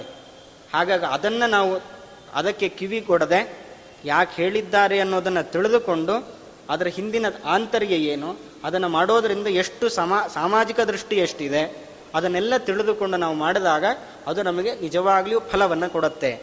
ಆದ್ದರಿಂದ ಆ ಅರ್ಥದಲ್ಲಿ ವಾದರಾಜ ತೀರ್ಥರು ಹೇಳಿದ್ದು, ಕುರುಭೂತ ದಯಾಂ ನಿತ್ಯಂ. ಇನ್ನೊಂದು ಮಾತನ್ನ ವಾದರಾಜ ತೀರ್ಥರು ಹೇಳ್ತಾರೆ, ದೇಹಿ ಕಾಂಕ್ಷಿತಂ ಅರ್ಥಿಭ್ಯ. ಇದು ನಮಗೆ ಅತ್ಯ ಅತ್ಯವಶ್ಯವಾಗಿ ನಾವು ಇದನ್ನು ನಮ್ಮ ಜೀವನದಲ್ಲಿ ಅಳವಡಿಸ್ಕೊಳ್ಬೇಕಾಗಿರತಕ್ಕಂಥದ್ದು ನಾವು ಸಂಪಾದನೆಯನ್ನು ಮಾಡುತ್ತೇವೆ. ಯಾಕೆ ಅಂದರೆ ನಮ್ಮ ಜೀವನ ಚೆನ್ನಾಗಿರಬೇಕು ಅಂತ. ಆದರೆ ವಾದರಾಜ ತೀರ್ಥರು ಹೇಳ್ತಾರೆ, ದೇಹಿ ಕಾಂಕ್ಷಿತಂ ಅರ್ಥಿಭ್ಯ. ಯಾರು ನಿನ್ನನ್ನ ದೇಹಿ ಕೊಡು ಅಂತ ಕೇಳಿಕೊಂಡು ಬರ್ತಾರೆ, ಅವರಿಗೆ ನಿನ್ನಲ್ಲಿದ್ದದ್ದನ್ನು ಕೊಡು. ಅಂದರೆ ಇಲ್ಲೂ ನಾವು ಯೋಚನೆಯನ್ನು ಮಾಡಬೇಕು. ಹಾಗಾದ್ರೆ ನಾವು ಕೊಡಬೇಕು, ಆದರೆ ನಮ್ಮ ಭವಿಷ್ಯನೂ ಚೆನ್ನಾಗಿರಬೇಕು. ಮಹಾಭಾರತದಲ್ಲಿ ವೇದವ್ಯಾಸ ದೇವರು ಒಂದು ಮಾತನ್ನು ಹೇಳ್ತಾರೆ. ಒಬ್ಬ ಮನುಷ್ಯ ಹೇಗೆ ಜೀವನ ನಡೆಸಬೇಕು ಅಂತಂದರೆ ಅದಕ್ಕೆ ಅವರು ಹೇಳ್ತಾರೆ, ನಾಳೆ ಚೆನ್ನಾಗಿರಬೇಕು ಅಂತಾದರೆ ನಾಳೆ ಹೇಗೆ ಚೆನ್ನಾಗಿರಬೇಕೋ ಅದಕ್ಕೆ ಬೇಕಾಗಿರತಕ್ಕಂಥದ್ದನ್ನು ಇವತ್ತು ನಾವು ಮಾಡ್ಕೊಳ್ಬೇಕು. ಇನ್ನು ನಾಲ್ಕು ತಿಂಗಳು ಮಳೆಗಾಲ, ಹೊರಗೆ ಹೋಗ್ಲಿಕ್ಕಾಗಲ್ಲ ಹಾಗಾದ್ರೆ ನಾಲ್ಕು ತಿಂಗಳು ನಾವು ತೊಂದರೆ ಆಗಬಾರ್ದು, ಚೆನ್ನಾಗಿ ಜೀವನ ನಡೀಬೇಕು ಅಂತಂದರೆ ಇನ್ನು ಉಳಿದ ತಿಂಗಳುಗಳಲ್ಲಿ ನಾಲ್ಕು ತಿಂಗಳು ಚೆನ್ನಾಗಿರ್ಲಿಕ್ಕೆ ಏನೇನು ಬೇಕೋ ಅದನ್ನು ನಾವು ಸಿದ್ಧತೆಗಳನ್ನು ಮಾಡಿಕೊಳ್ಬೇಕು. ಒಂದು ವರ್ಷ ನಾವು ಚೆನ್ನಾಗಿರಬೇಕು ಅಂತಂದ್ರೆ ಅದಕ್ಕೆ ಏನೇನು ಬೇಕೋ ಅದನ್ನೆಲ್ಲ ನಾವು ಮಾಡಿಕೊಳ್ಬೇಕು. ಇನ್ನು ಮುಂದಿನ ಲೋಕಗಳಲ್ಲಿ ಅಥವಾ ಮುಂದಿನ ಜನ್ಮಗಳಲ್ಲಿ, ಮುಂದಿನ ಜೀವನದಲ್ಲಿ ನಾವು ಚೆನ್ನಾಗಿರಬೇಕು ಅಂತಂದ್ರೆ ಈಗ ಅದಕ್ಕೆ ಬೇಕಾಗಿರತಕ್ಕಂಥ ಎಲ್ಲ ಸಿದ್ಧತೆಗಳನ್ನು ನಾವು ಮಾಡಿಕೊಳ್ಬೇಕು. ಹಾಗಾದ್ರೆ ನಮ್ಮ ಜೀವನ ಅದು ಚೆನ್ನಾಗಿರಬೇಕು ಅಂತಂದ್ರೆ ಅದಕ್ಕೆ ನಾವು ಸಿದ್ಧತೆಗಳನ್ನು ಮಾಡಿಕೊಳ್ಬೇಕು. ಅದಕ್ಕೆ ಚೆನ್ನಾಗಿ ಉಪಾಯಗಳನ್ನು ಮಾಡಿ ಹೇಗಿರಬೇಕು, ಏನು ಮಾಡಬಾರ್ದು, ಹೇಗಿಡಬೇಕು, ಎಷ್ಟು ಖರ್ಚು ಮಾಡಬೇಕು, ಇದನ್ನೆಲ್ಲ ಯೋಚನೆಯನ್ನು ಮಾಡಬೇಕು. ಆದರೆ ಇಷ್ಟೇ ಅಲ್ಲ. ಅದಕ್ಕೆ ಸುಭಾಷಿತಕಾರ ಒಂದು ಮಾತನ್ನು ಹೇಳ್ತಾನೆ. ನಾವು ಗಳಿಸುವ ಸಂಪಾದನೆ ಏನಿದೆ, ಅದು ಹಣ ಆಗಿರ್ಬೋದು, ಬೇರೆ ಏನೇ ಆಗಿರಲಿ, ಅದಕ್ಕೆ ಒಟ್ಟು ಮೂರು ರೀತಿ ಅದನ್ನು ಬಳಸ್ಬೋದು ಅದನ್ನು. ಒಂದು, ತಾನು ತಿನ್ನಬೇಕು, ಅಂದರೆ ತಾನು ಬಳಸಬೇಕು, ಅಥವಾ ಇನ್ನೊಬ್ಬರಿಗೆ ಬಳಸಲಿಕ್ಕೆ ಅಂತೇಳಿ ಅವಕಾಶ ಅಂತ ಕೊಡಬೇಕು. ಎರಡೂ ಮಾಡಲಿಲ್ಲ ಅಂತಾದರೆ ಅದು ಇನ್ನೊಬ್ಬರ ಪಾಲಾಗತ್ತೆ. ಇವತ್ತು ನಾವು ಎಷ್ಟೇ ಹಣ ಗಳಿಸಿದ್ರು ಅದನ್ನು ಒಂದ ನಾವು ತಿನ್ನಬೇಕು, ಅದನ್ನು ಉಪಯೋಗಿಸ್ಬೇಕು. ಅಥವಾ ಇನ್ನೊಬ್ಬರಿಗೆ ಉಪಯೋಗ ಆಗಲಿ ಅಂತ ಹೇಳಿ ಕೊಡಬೇಕು. ಎರಡನ್ನೂ ಮಾಡಲಿಲ್ಲ ಅಂತ ಆದರೆ ಅದನ್ನು ಇನ್ನೊಬ್ಬರು ಯಾರೋ ಹೊಡೆದುಕೊಂಡು ಹೋಗ್ತಾನೆ. ಇದು ಮೂರೇ ಇರೋದು ಅದಕ್ಕೆ. ಅದನ್ನು ಬಿಟ್ಟು ಬೇರೆ ನಾಲ್ಕನೇ ರೀತಿ ಅಂತ ಇಲ್ಲವೇ ಇಲ್ಲ. ಹಾಗಾದ್ರೆ ಒಂದು ತಾನು ತಿನ್ನಬೇಕು, ಅಥವಾ ಇನ್ನೊಬ್ಬರಿಗೆ ಕೊಡಬೇಕು, ಇಲ್ಲ ಅಂತಾದ್ರೆ ಇನ್ನೊಬ್ಬರ ಪಾಲಾಗತ್ತೆ. ಅದಕ್ಕೋಸ್ಕರ ಶಾಸ್ತ್ರದಲ್ಲಿ ಒಂದು ಚೌಕಟ್ಟನ್ನು ಹಾಕಿದ್ದಾರೆ. ಹೇಗಿರಬೇಕು ನಮ್ಮ ಜೀವನ? ನಮ್ಮ ಸಂಪಾದನೆ ಅದು ಹೇಗಿರಬೇಕು, ಅದನ್ನು ಹೇಗೆ ನಾವು ಬಳಸಬೇಕು ಅನ್ನೋದು. ಅದಕ್ಕೆ ನಾವು ಗಳ, ಎಷ್ಟು ನಾವು ಹಣವನ್ನು ಗಳಿಸ್ತೇವೋ, ಸಂಪಾದನೆಯನ್ನು ಮಾಡ್ತೇವೋ, ಆ ಸಂಪಾದನೆಯಲ್ಲಿ ನಮ್ಮ ಜೀವನ ನಡಿಲಿಕ್ಕೆ ಅಂತೇಳಿ ಒಂದಷ್ಟು ಹಣ ವಿನಿಯೋಗ ಮಾಡಬೇಕು. ಅದು ಬಂದ ಕೂಡಲೇ ಖರ್ಚಾಗತ್ತೆ ಇದರ ಜೊತೆಗೆ ನಮ್ಮ ಆರೋಗ್ಯಕ್ಕೆ ಅಂಥೇಳಿ ಸ್ವಲ್ಪ ತೆಗೆದಿಡಬೇಕು, ನಮ್ಮ ಭವಿಷ್ಯಕ್ಕೆ ಅಂಥೇಳಿ ಸ್ವಲ್ಪ ತೆಗೆದಿಡಬೇಕು. ನಮ್ಮ ಭವಿಷ್ಯ ಅಂದರೆ ಮನೆಯಲ್ಲಿ ಯಾರ್ಯಾರು ಇರ್ತಾರೋ ಅವ್ರದ್ದು. ಹಾಗಾಗಿ ನಮ್ಮ ಆರೋಗ್ಯದ ವಿಷಯದಲ್ಲಿ ಸ್ವಲ್ಪ ಹಣ ತೆಗೆದಿಡಬೇಕು. ನಮ್ಮ ಭವಿಷ್ಯಕ್ಕೋಸ್ಕರ ಸ್ವಲ್ಪ ಹಣ ತೆಗೆದಿಡಬೇಕು. ಇದರ ಜೊತೆಗೆ ನಾಲ್ಕಾರು ಜನರಿಗೆ ಉಪಯೋಗ ಆಗಲಿ ಅನ್ನೋ ಕಾರಣಕ್ಕೋಸ್ಕರ ಅದು ದಾನ ಆದರೂ ಆಗ್ಬೋದು, ಧರ್ಮ ಆದರೂ ಆಗ್ಬೋದು. ಆ ದಾನ ಧರ್ಮಕ್ಕೆ ಅಂತೇಳಿ ಸ್ವಲ್ಪ ಹಣವನ್ನು ತೆಗೆದಿಡಬೇಕು. ನಮಗೀಗ ಹತ್ತು ರೂಪಾಯಿ ಬಂದರೆ ನಮಗೆ ಎಷ್ಟಾಗುತ್ತೋ ಅಷ್ಟನ್ನು ತೆಗೆದಿಡಬೇಕು. ಹಾಗಂದ ಮಾತ್ರಕ್ಕೆ ಎಲ್ಲವನ್ನೂ ತೆಗೆದಿಡಬೇಕು ಅಂತ ಅರ್ಥ ಅಲ್ಲ. ಅಥವಾ ಏನೂ ತೆಗೆದಿಡದೆ ಇರೋದು ಅಲ್ಲ. ಹಾಗಾಗಿ ಇಷ್ಟು ನಮ್ಮ ಶಾಸ್ತ್ರ ಪ್ರತಿಯೊಂದು ಏನೇ ಕೆಲಸ ಮಾಡಬೇಕಂತ ಹೇಳಿದ್ರು ಕೂಡ ಅದರಲ್ಲಿ ಸಾಮಾಜಿಕ ದೃಷ್ಟಿಯನ್ನು ಇದ್ದೇ ಆ ಋಷಿಮುನಿಗಳು ಹೇಳಿರ್ತಾರೆ. ಹಾಗಾದರೆ ತಾನೊಬ್ಬನೇ ತಿನ್ನೋದಲ್ಲ, ತನ್ನ ಭವಿಷ್ಯಕ್ಕೂ ತೆಗೆದಿಡಬೇಕು, ಜೊತೆಗೆ ದಾನ ಧರ್ಮ. ಯಾರಾದರೂ ಕಷ್ಟದಲ್ಲಿ ಇದ್ದಾರೆ ಅಂತಂದ್ರೆ ಅವರಿಗೆ ಕೊಡಬೇಕು. ಹಾಗಾದರೆ ತಾನೊಬ್ಬನೇ ತಿನ್ನು ಅಂತ ಯಾರೂ ಹೇಳಿಲ್ಲ. ಇನ್ನೊಬ್ಬರಿಗೆ ಕೊಟ್ಟೆ ನೀನು ತಿನ್ನು ಅಂತ ಹೇಳ್ತಾ ಇದ್ದಾರೆ. ಹಾಗಾಗಿ ಆ ಏನು ನಾವು ತೆಗೆದಿಟ್ಟಿರ್ತೇವಲ್ಲ ಇನ್ನೊಬ್ಬರಿಗೆ ಅಂತ ಅಂಥದ್ದೇನಾದರೂ ಇದ್ದರೆ ಯಾರಾದರೂ ಬಂದು ಕೇಳಿದಾಗ ಅದನ್ನು ಕೊಡು. ದೇಹಿ ಕಾಂಕ್ಷಿತ ಮರ್ಥಿಭ್ಯ ನಿನ್ನಲ್ಲಿರೋದನ್ನು ಅದು ಇನ್ನೊಬ್ಬರಿಗೆ ಸಹಾಯ ಆಗತ್ತೆ ಅನ್ನೋದಾದರೆ ನೀನು ಅವಶ್ಯವಾಗಿ ಕೊಡು. ಇಲ್ಲ ಅಂತಾದರೆ ಸ್ಥೇನ ಏವ ನ ಸಂಶಯ ಅಂತ ಕೃಷ್ಣನ ಮಾತು. ನಮ್ಮಲ್ಲಿರೋದನ್ನು ಇನ್ನೊಬ್ಬರಿಗೆ ಕೊಡಲಿಲ್ಲ ಅಂತಾದರೆ ನಾವು ಕಳ್ಳತನ ಮಾಡಿದಂತೆ ಪಾಪ. ನಮಗನ್ಸುತ್ತೆ ನಾವು ಹುಟ್ಟಿದಾಗಿನಿಂದ ಇಲ್ಲಿ ತನಕ ನಾವು ಚಿಕ್ಕೋರಿದ್ದಾಗಲೂ ಕೂಡ ನಾವು ಕದ್ದಿಲ್ಲ ಅಂತ ನಾವು ಹೇಳ್ತೀವಿ. ಆದರೆ ಪ್ರತಿನಿತ್ಯ ನಾವು ಕಳ್ಳತನ ಮಾಡ್ತಾ ಇದ್ದೇವೆ ಹೇಗೆ ಅಂತಂದರೆ ಅದಕ್ಕೆ ಹೇಳ್ತಾ ಇದ್ದಾರೆ, ನಮಗೆ ಎಷ್ಟು ಬೇಕೋ ಅಷ್ಟನ್ನು ನಾವು ಇಟ್ಕೊಳ್ಬೇಕು. ಅಂದ್ರೆ ನಮಗೆ ಎಷ್ಟು ಬೇಕು ಅಂತಂದ್ರೆ ನಮ್ಮ ಭವಿಷ್ಯಕ್ಕೂ ಎಷ್ಟು ಬೇಕೋ ಅಷ್ಟನ್ನು ನಾವು ಇಟ್ಕೊಳ್ಬೇಕು. ಉಳಿದದ್ದನ್ನು ನಾವು ಇನ್ನೊಬ್ಬರಿಗೆ ಹಂಚಲೇಬೇಕು, ಇಲ್ಲ ಅಂತಾದರೆ ಅದು ನಾವು ಕಳ್ಳತನ ಮಾಡಿದಂತೆ. ಯಾಕೆಂದ್ರೆ ಇನ್ನೊಬ್ಬರಿಗೆ ಸೇರಬೇಕಾದ, ನಮಗೆ ಎಷ್ಟು ಬೇಕೋ ಅಷ್ಟು ನಮ್ಮಲ್ಲಿ ಇದೆ ಅದನ್ನೂ ಮೀರಿ ನಮಗೆ ಇದೆ ಅಂತಂದ್ರೆ ಅದು ನಮ್ದಲ್ಲ, ಇನ್ನೊಬ್ಬರದು ಅಂತ ಅರ್ಥ. ಅದು ನಾವು ಎಷ್ಟೇ ಕಷ್ಟಪಟ್ಟು ನಾವು ಶ್ರಮಪಟ್ಟು ಸಂಪಾದನೆಯನ್ನು ಮಾಡಿದ್ರೂ ಕೂಡ ನಮಗೆ ಎಷ್ಟು ಬೇಕೋ ಅಷ್ಟನ್ನು ಇಟ್ಕೊಳ್ಬೇಕು. ಉಳಿದದ್ದನ್ನು ಇನ್ನೊಬ್ಬರಿಗೆ ಹಂಚಬೇಕು. ಹಂಚಬೇಕು ಅಂತೇಳಿ ಬೇಕಾಬಿಟ್ಟು ಹಂಚಬೇಕು ಅಂತ ಅರ್ಥ ಅಲ್ಲ. ಅವರ ಅಗ್, ಅಗತ್ಯ ಇದ್ದರೆ ಅದನ್ನು ಸಹಾಯ ಆಗತ್ತೆ, ಒಳ್ಳೆ ಕಾರ್ಯಗಳಿಗೆ ಅದನ್ನು ಉಪಯೋಗಿಸಬೇಕು ಅಂತ ಅರ್ಥ. ಇದಕ್ಕೆ ನಮಗೆ ಉದಾಹರಣೆ, ಸ್ಪಷ್ಟವಾದ ಉದಾಹರಣೆ ಅಂದರೆ ಮುಳ್ಳು. ಯಾಕೆ ಅಂತಂದರೆ ಅದು ನಮ್ಮದಲ್ಲ. ನಮ್ಮದಲ್ಲ ಆದ್ದರಿಂದ ಸ್ವಲ್ಪ ಅದು ಚುಚ್ಚಿದ್ರೂ ಕೂಡ ನಮಗೆ ನೋವಾಗುತ್ತೆ. ಯಾಕೆ ಅಂದರೆ ಅದು ನಮ್ಮದಲ್ಲ ಅನ್ನೋ ಕಾರಣಕ್ಕಾಗಿ. ನಮ್ಮದು ಅಲ್ಲದೇ ಇರೋದು, ನಮ್ಮ ಜೊತೆ ಇದೆ ಅಂತಾದರೆ ಅದರಿಂದ ನೋವಾಗತ್ತೆ. ಅದು ಸ್ವಲ್ಪ ಇದ್ರೂ ಕೂಡ ನೋವಾಗತ್ತೆ, ಉದಾಹರಣೆಗೆ ಮುಳ್ಳು. ಅದು ನಮ್ದಲ್ಲ, ಸ್ವಲ್ಪ ತುದಿ ತಾಕಿದ್ರೇನೆ ನಮಗೆ ತುಂಬ ನೋವಾಗತ್ತೆ. ಯಾಕೆ ಅದು ನಮ್ದಲ್ಲ ಅನ್ನೋ ಕಾರಣಕ್ಕಾಗಿ. ಹಾಗೆ ನಮ್ಮದಲ್ಲದೇ ಇರೋದು, ನಮ್ಮ ಜೊತೆ ಇದೆ ಅಂತ ಆದರೆ ಅದರಿಂದ ನೋವೇ ಆಗತ್ತೆ, ಅದರಿಂದ ಸಂತೋಷ ಆಗೋದೇ ಇಲ್ಲ. ಹಾಗಾದ್ರೆ ಆ ನೋವನ್ನು ನಾವು ಪರಿಹಾರ ಮಾಡಿಕೊಳ್ಳಬೇಕು ಅಂದರೆ ಹೇಗೆ? ಯಾರಾದರೂ ಬಂದು ಕೇಳಿದಾಗ ಸಹಾಯ ಮಾಡಬೇಕು ಅಂತ ಕೇಳಿದಾಗ ನಮ್ಮ ಕೈಲಾಗಿದ್ದ ಸಹಾಯವನ್ನು ನಾವು ಮಾಡಬೇಕು. ಆ ಮಾಡಿದಾಗ ಅಲ್ಲಿರತಕ್ಕಂತಹ ಪರಮಾತ್ಮ ಸಂತುಷ್ಟನಾಗ್ತಾನೆ. ತಸ್ಯ ಪ್ರಾಣ್ಯುಪಕಾರೇಣ ಪರಮಾತ್ಮ ತಾನು ಸಂತುಷ್ಟನಾಗ್ತಾನೆ. ಆದ್ದರಿಂದ ಇನ್ನೊಬ್ಬರು ಯಾರಾದರೂ ಬಂದು ನಮ್ಮ ಬಳಿ ಕೇಳಿದ್ದಾರೆ ಅಂತಾದರೆ, ಕೊಡುವ ಸಾಮರ್ಥ್ಯ ನಮ್ಮಲ್ಲಿ ಇದೆ ಅಂತಾದರೆ, ಹಿಂದೂ ಮುಂದೆ ಯೋಚನೆಯನ್ನು ಮಾಡದೆ ಅದು ಒಳ್ಳೆ ಕಾರ್ಯ ಅಂತಾದರೆ ಅದನ್ನು ಕೊಡಬೇಕು. ಹಾಗಂತೇಳಿ ನನ್ನಲ್ಲಿ ಇರೋದನ್ನೆಲ್ಲ ಕೊಡಬೇಕು, ನಾನು ಭಿಕಾರಿ ಆಗಬೇಕು ಅಂತ ಅರ್ಥ ಅಲ್ಲ. ತನ್ನ ಜೀವನ ನಡೀಬೇಕು ತನ್ನ ಭವಿಷ್ಯದ ಅದು ನಡೀಲಿಕ್ಕೆ ಅಂತ ಸ್ವಲ್ಪ ಇಟ್ಟುಕೊಂಡು ತನ್ನ ಜೀವ ಕುಟುಂಬ ನಿರ್ವಹಣೆ ಆಗಬೇಕು. ಅದಾದ ಮೇಲೂ ಉಳಿದಿದ್ದರೆ ಅದರಲ್ಲಿ ಸ್ವಲ್ಪ ಹಣವನ್ನು ಯಾರಾದರೂ ಕೇಳಿದ್ರೆ ಅದನ್ನು ಕೊಡಬೇಕು. ಹಣ ಅಂತಿಷ್ಟೇ ಅಲ್ಲ, ನಮ್ಮಲ್ಲಿರೋ ಪದಾರ್ಥಗಳನ್ನು ಕೊಡಬಹುದು ಅಥವಾ ನಮ್ಮ ಪದಾರ್ಥ ಇಲ್ಲ, ಹಣ ಇಲ್ಲ ಅಂತಾದರೆ ನಾವು ಸಹಾಯವನ್ನಾದರೂ ಮಾಡಬಹುದು. ಹೀಗೆ ದೇಹಿ ಕಾಂಕ್ಷಿತ ಮರ್ಥಿಭ್ಯ. ಆ ನಿನ್ನನ್ನು ಕೇಳಿ ಬಂದವರಿಗೆ ಯಾವತ್ತೂ ನಿರಾಸೆಯನ್ನು ಮಾಡಬೇಡ. ನಿನ್ನ ಸಾಮರ್ಥ್ಯ ಇದೆ ಅಂತಾದರೆ, ನಿನಗೆ ಕೊಡ್ಲಿಕ್ಕಾಗತ್ತೆ ಅಂತಾದರೆ ಅವರಿಗೆ ಸಹಾಯವನ್ನು ಮಾಡು. ಇದರಿಂದ ಅಲ್ಲಿರತಕ್ಕಂಥ ಪರಮಾತ್ಮ ತಾನು ಪ್ರೀತನಾಗ್ತಾನೆ.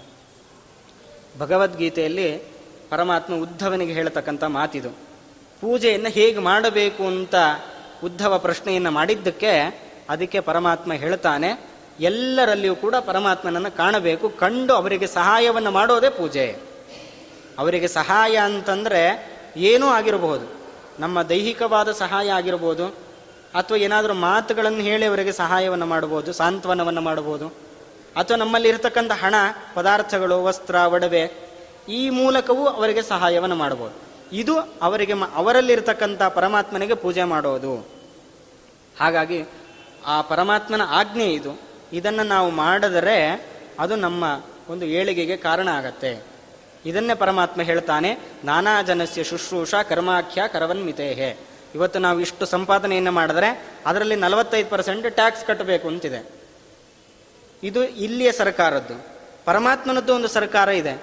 ಅದರಲ್ಲಿ ನಾವು ಟ್ಯಾಕ್ಸ್ ಕಟ್ಟಬೇಕು. ಯಾವುದು ಟ್ಯಾಕ್ಸ್ ಅಂತಂದರೆ ನಾವು ಮಾಡುವ ಕರ್ಮ. ಕರ್ಮ ಅಂತಂದ್ರೆ ನಾವು ಮಾಡುವ ಕೆಲಸಗಳು. ಆ ಕೆಲಸಗಳನ್ನು, ಅದು ಎಂಥ ಕೆಲಸ ಅಂದರೆ, ನಾನಾ ಜನಸ್ಯ ಶುಶ್ರೂಷ. ಅದು ಇಂಥ ಜನ ಅಂತ ಹೇಳಲಿಲ್ಲ, ನಾನಾ ಜನಸೆ, ಯಾರ್ಯಾರು ಜನರಿದ್ದಾರೆ, ಎಲ್ಲರಿಗೂ ಸಹಾಯ, ತನ್ನ ಕೈಲಾದ ಸಹಾಯವನ್ನು ಮಾಡೋದೇ ಅದು ಕರ್ಮ. ಅದು ಏನು ಕರ್ಮ ಅಂತಂದರೆ, ಅದೇ ಟ್ಯಾಕ್ಸ್. ಪರಮಾತ್ಮನಿಗೆ ನಾವು ಕೊಡುವ ಟ್ಯಾಕ್ಸ್ ಅಂತಂದರೆ, ನಾನು ಸಂಪಾದನೆ ಮಾಡಿದ್ರಲ್ಲಿ ಇಷ್ಟು ಹಣ ಹಣ ಮಾತ್ರ ಅಲ್ಲ, ನಾವು ಇನ್ನೊಬ್ಬರಿಗೆ ಸಹಾಯವನ್ನು ಮಾಡ್ತೀವಲ್ಲ, ಅದೇ ಪರಮಾತ್ಮನಿಗೆ ನಾವು ಕೊಡತಕ್ಕಂತಹ ಟ್ಯಾಕ್ಸ್. ಆದ್ದರಿಂದ ವಾದರಾಜ ತೀರ್ಥರು ಹೇಳಿದ್ದು, ದೇಹಿ ಕಾಂಕ್ಷಿತಂ ಅರ್ಥಿಭ್ಯ.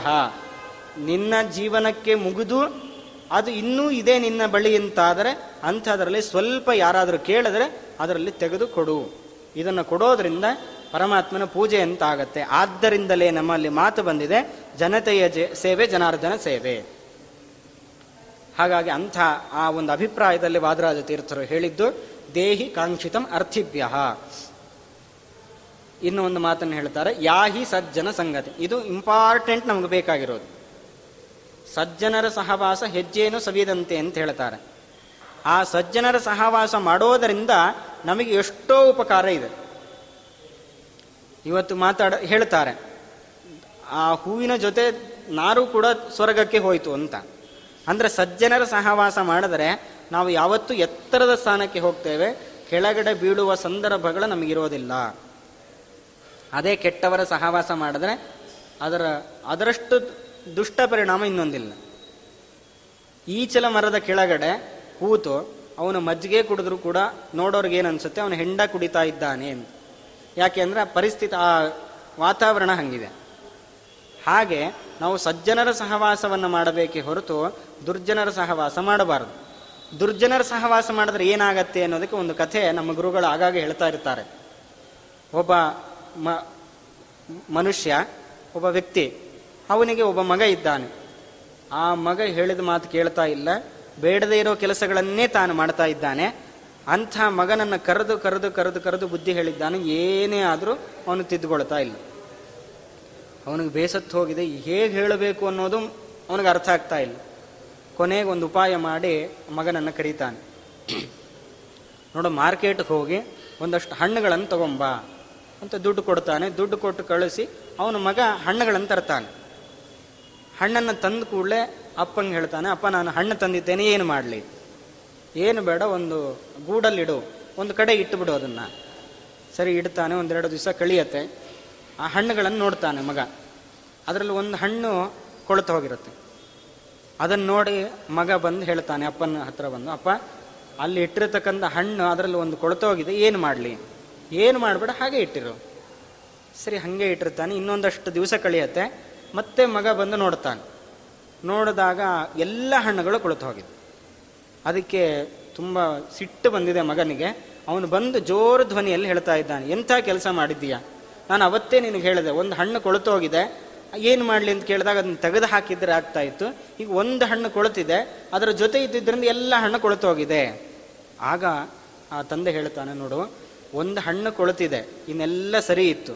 ಕೊಳತ ಹಣ್ಣು ಸಹವಾಸ ಮಾಡಿದ್ರಿಂದ ಎಲ್ಲ ಹಣ್ಣುಗಳು ಹಾಳಾಯ್ತಲ್ವಾ? ಅದೇ ರೀತಿಯಾಗಿ ದುಷ್ಟರ ಒಬ್ಬರ ಜೊತೆ ಸಹವಾಸ ಮಾಡಿದ್ರೆ ನಮ್ಮ ಇಡೀ ಜೀವನ ನರಕ ಆಗತ್ತೆ.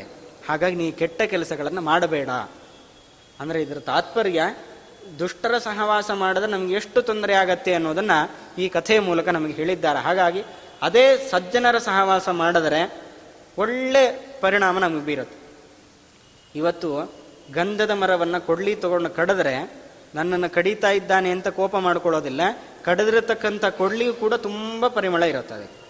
ಅಂದರೆ ಸಜ್ಜನರ ಸಹವಾಸ ಅವರು ಅವರು ಕರಗುತ್ತಾರೆ, ಆದರೆ ಲೋಕಕ್ಕೆ ಉಪಕಾರ ಮಾಡ್ತಾರೆ. ಇವತ್ತು ಮೇಣದ ಬತ್ತಿ ತಾನು ಕರಗತ್ತೆ, ಬೆಳಕನ್ನು ಕೊಡುತ್ತೆ. ಇವತ್ತು ಹಣ್ಣುಗಳು ತಾವೇ ತಿನ್ನೋದು ಅಂತಾಗಿದ್ದರೆ ಇವತ್ತು ನಮಗೆ ಹಣ್ಣುಗಳೇ ಸಿಗ್ತಾ ಇರಲಿಲ್ಲ. ಹಣ್ಣುಗಳು ತಾವು ಬಿಟ್ಟು ಇನ್ನೊಬ್ಬರಿಗೆ ಸಿಗಬೇಕು ಅಂತ. ಇದು ಸಜ್ಜನರ ಲಕ್ಷಣ. ಪರೋಪಕಾರಾರ್ಥಂ ಇದಂ ಶರೀರಂ. ನಮ್ಮ ಇಡೀ ಜೀವನ ಇರೋದೇ ಇನ್ನೊಬ್ಬರ ಒಳಿತಿಗಾಗಿ ಅಂಥೇಳಿ ಸಜ್ಜನರಿರ್ತಾರೆ. ಅಂತಹ ಸಜ್ಜನರ ಸಹವಾಸ ಮಾಡಿದ್ರೆ ಅವರ ಜೊತೆಗೆ ನಾರು ದೇವಲೋಕಕ್ಕೆ ಹೋದಂತೆ ನಾವು ಕೂಡ ಒಂದು ಉನ್ನತ ಸ್ಥಾನವನ್ನು ನಾವು ಪಡೀತೇವೆ ಅನ್ನೋ ಒಂದು ಅರ್ಥದಲ್ಲಿ ಯಾಹಿ ಸಜ್ಜನ ಸಂಗತಿಂ ಅಂತ ಹೀಗೆ ವಾದರಾಜ ತೀರ್ಥರು ನಿರೂಪಣೆಯನ್ನು ಮಾಡಿದ್ದಾರೆ. ಕೊನೆಗೆ ಹೇಳ್ತಾರೆ ಏತಾವಾನ್ ಸರ್ವವೇದಾರ್ಥ ಸಮಾಸೇನ ನಿರೂಪಿತ. ಅಲ್ಲ, ಇನ್ನೂ ಅನೇಕ ವಿಚಾರಗಳನ್ನು ಹೇಳಿದ್ದಾರೆ. ಆ ಎಲ್ಲ ವಿಚಾರಗಳನ್ನು ಸಮಾಸೇನ ನಿರೂಪಿತ. ಇದು ಇಷ್ಟೇ. ಇದು ಏನೇನಿದೆ? ನಾವು ಒಳ್ಳೆ ರೀತಿಯಿಂದ ಇರಬೇಕು. ನಮ್ಮ ವ್ಯಕ್ತಿತ್ವ ಚೆನ್ನಾಗಿರಬೇಕು. ನಾವು ತಿನ್ನುವ ಆಹಾರ ಚೆನ್ನಾಗಿರಬೇಕು. ನಮ್ಮ ವ್ಯಕ್ತಿತ್ವ ಚೆನ್ನಾಗಿರಬೇಕು. ನಮ್ಮಿಂದ ನಾಲ್ಕಾರು ಜನರಿಗೆ ಒಳ್ಳೆಯದಾಗಬೇಕು. ಒಟ್ಟಾರೆ ಸಾಮಾಜಿಕ ಕಳಕಳಿ ನಮ್ಮ ಆತ್ಮೋದ್ಧಾರ. ಎರಡೂ ಇರಬೇಕು. ಇದನ್ನೇ ಎಲ್ಲ ಶಾಸ್ತ್ರಗಳು ಕೂಡ ಹೇಳಿದ್ದು. ಏತಾವಾನ್ ಸರ್ವವೇದಾರ್ಥ. ಅದನ್ನೇ ಸಮಾಸೇನ ನಿರೂಪಿತ.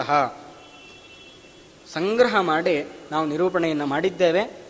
ಒಂದೇ ಮಾತಲ್ಲಿ ಇಡೀ ಶಾಸ್ತ್ರವನ್ನು ಹೇಳಬೇಕು ಅಂತಂದ್ರೆ ಅದಕ್ಕೆ ಕೊನೆಯಲ್ಲಿ ವಾದರಾಜ ತೀರ್ಥರು ಹೇಳ್ತಾರೆ, ನಾಸ್ತಿ ನಾರಾಯಣ ಸಮಂ, ನ ಭೂತಂ ನ ಭವಿಷ್ಯತಿ, ಏತೇನ ಸತ್ಯವಾಕ್ಯೇನ ಸರ್ವಾರ್ಥಾನ್ ಸಾಧಯಾಮ್ಯಹಂ. ಇವತ್ತು ಎಷ್ಟೇ ನಾಸ್ತಿಕನಾಗಿರ್ಬೋದು, ದೇವರಿಲ್ಲ ಅಂತ ಹೇಳ್ಬೋದು ಆದರೆ ಒಂದು ಹಂತದಲ್ಲಿ ಅವನು ಹೇಳ್ತಾನೆ, ಇದು ನನ್ನಿಂದಾಗಲ್ಲ, ಇದಕ್ಕೊಂದು ಯಾವುದೋ ಒಂದು ಶಕ್ತಿ ಬೇಕು. ದೇವರು ಅನ್ನೋ ಒಂದು ಮಾತನ್ನು ಹೇಳಲ್ಲ ಅಷ್ಟೇ. ಇವತ್ತು ಯಾಕೆ ಆಗಿಲ್ಲ ಅಂದರೆ, ಏನು ನನಗೆ ಗೊತ್ತಿಲ್ಲ. ಏನೋ ಪ್ರಕೃತಿ ವಿಕೋಪ, ಹಾಗೆ ಹೀಗೆ. ಒಟ್ಟು ಏನೇ ಆದರೂ ನನಗೆ ನ, ಅಂದರೆ ನಮ್ಮ ಸಾಮರ್ಥ್ಯವನ್ನು ಮೀರಿ ಒಂದು ಯಾವುದೋ ಒಂದು ಶಕ್ತಿ ಇದೆ. ಅದನ್ನೇ ದೇವರು ಅಂತ ನಾವು ಕರಿತೀವಿ. ಹಾಗಾದರೆ ಎಂಥ ವ್ಯಕ್ತಿನೇ ಆಗಿರಲಿ, ಅವನು ಶಬ್ದದಲ್ಲಿ ದೇವರು ಅಂತ ಹೇಳದೇ ಇದ್ದರೂ ಕೂಡ ಯಾವುದೋ ಒಂದು ಶಕ್ತಿ ಇದೆ ಅಂತ ಅವನು ಒಪ್ಕೊಳ್ಳೇಬೇಕು. ಇವತ್ತು ನಮಗೆ ಕಣ್ಣಿಗೆ ಕಾಣ್ತಿಲ್ಲ ಅಂದ ಮಾತ್ರಕ್ಕೆ ಯಾವ ಪದಾರ್ಥ ಇಲ್ಲ ಅಂತಲ್ಲ. ನಮಗೆ ಈ ಬಲ್ಲು ಬಲ್ಲಿ ಪ್ರಸಾರ ಕರೆಂಟ್ ಪಾಸ್ ಆಗ್ತಾನೆ ಇರುತ್ತೆ. ನಮಗೆ ಕಣ್ಣಿಗೆ ಕಾಣೋದಿಲ್ಲ ಅಂತ ಹೇಳಿ ಕರೆಂಟ್ ಇಲ್ಲ ಅಂತ ಅರ್ಥ ಅಲ್ಲ. ಗಾಳಿ ಕಣ್ಣಿಗೆ ಕಾಣೋದಿಲ್ಲ, ಅಂದ ಮಾತ್ರ ಗಾಳಿ ಇಲ್ಲ ಅಂತ ಅರ್ಥ ಅಲ್ಲ. ಹಾಗಾದ್ರೆ ಅದನ್ನು ತಿಳ್ಕೊಳ್ಳೋ ಬಗೆ ಬೇರೆ ಬೇರೆ ಇದೆ. ಹಾಗೆ ಪರಮಾತ್ಮ ನಮಗೆ ಕಣ್ಣಿಗೆ ಕಾಣ್ತಾ ಇಲ್ಲ ಅಂದ ಮಾತ್ರಕ್ಕೆ ಪರಮಾತ್ಮ ಇಲ್ಲ ಅಂತ ಅರ್ಥ ಅಲ್ಲ. ಪರಮಾತ್ಮ ಇದ್ದಾನೆ, ನಮ್ಮ ಅನುಭವಕ್ಕೆ ಬರ್ತಾ ಇದೆ. ಇಂಥ ಕೆಲಸ ನನಗಿಂದ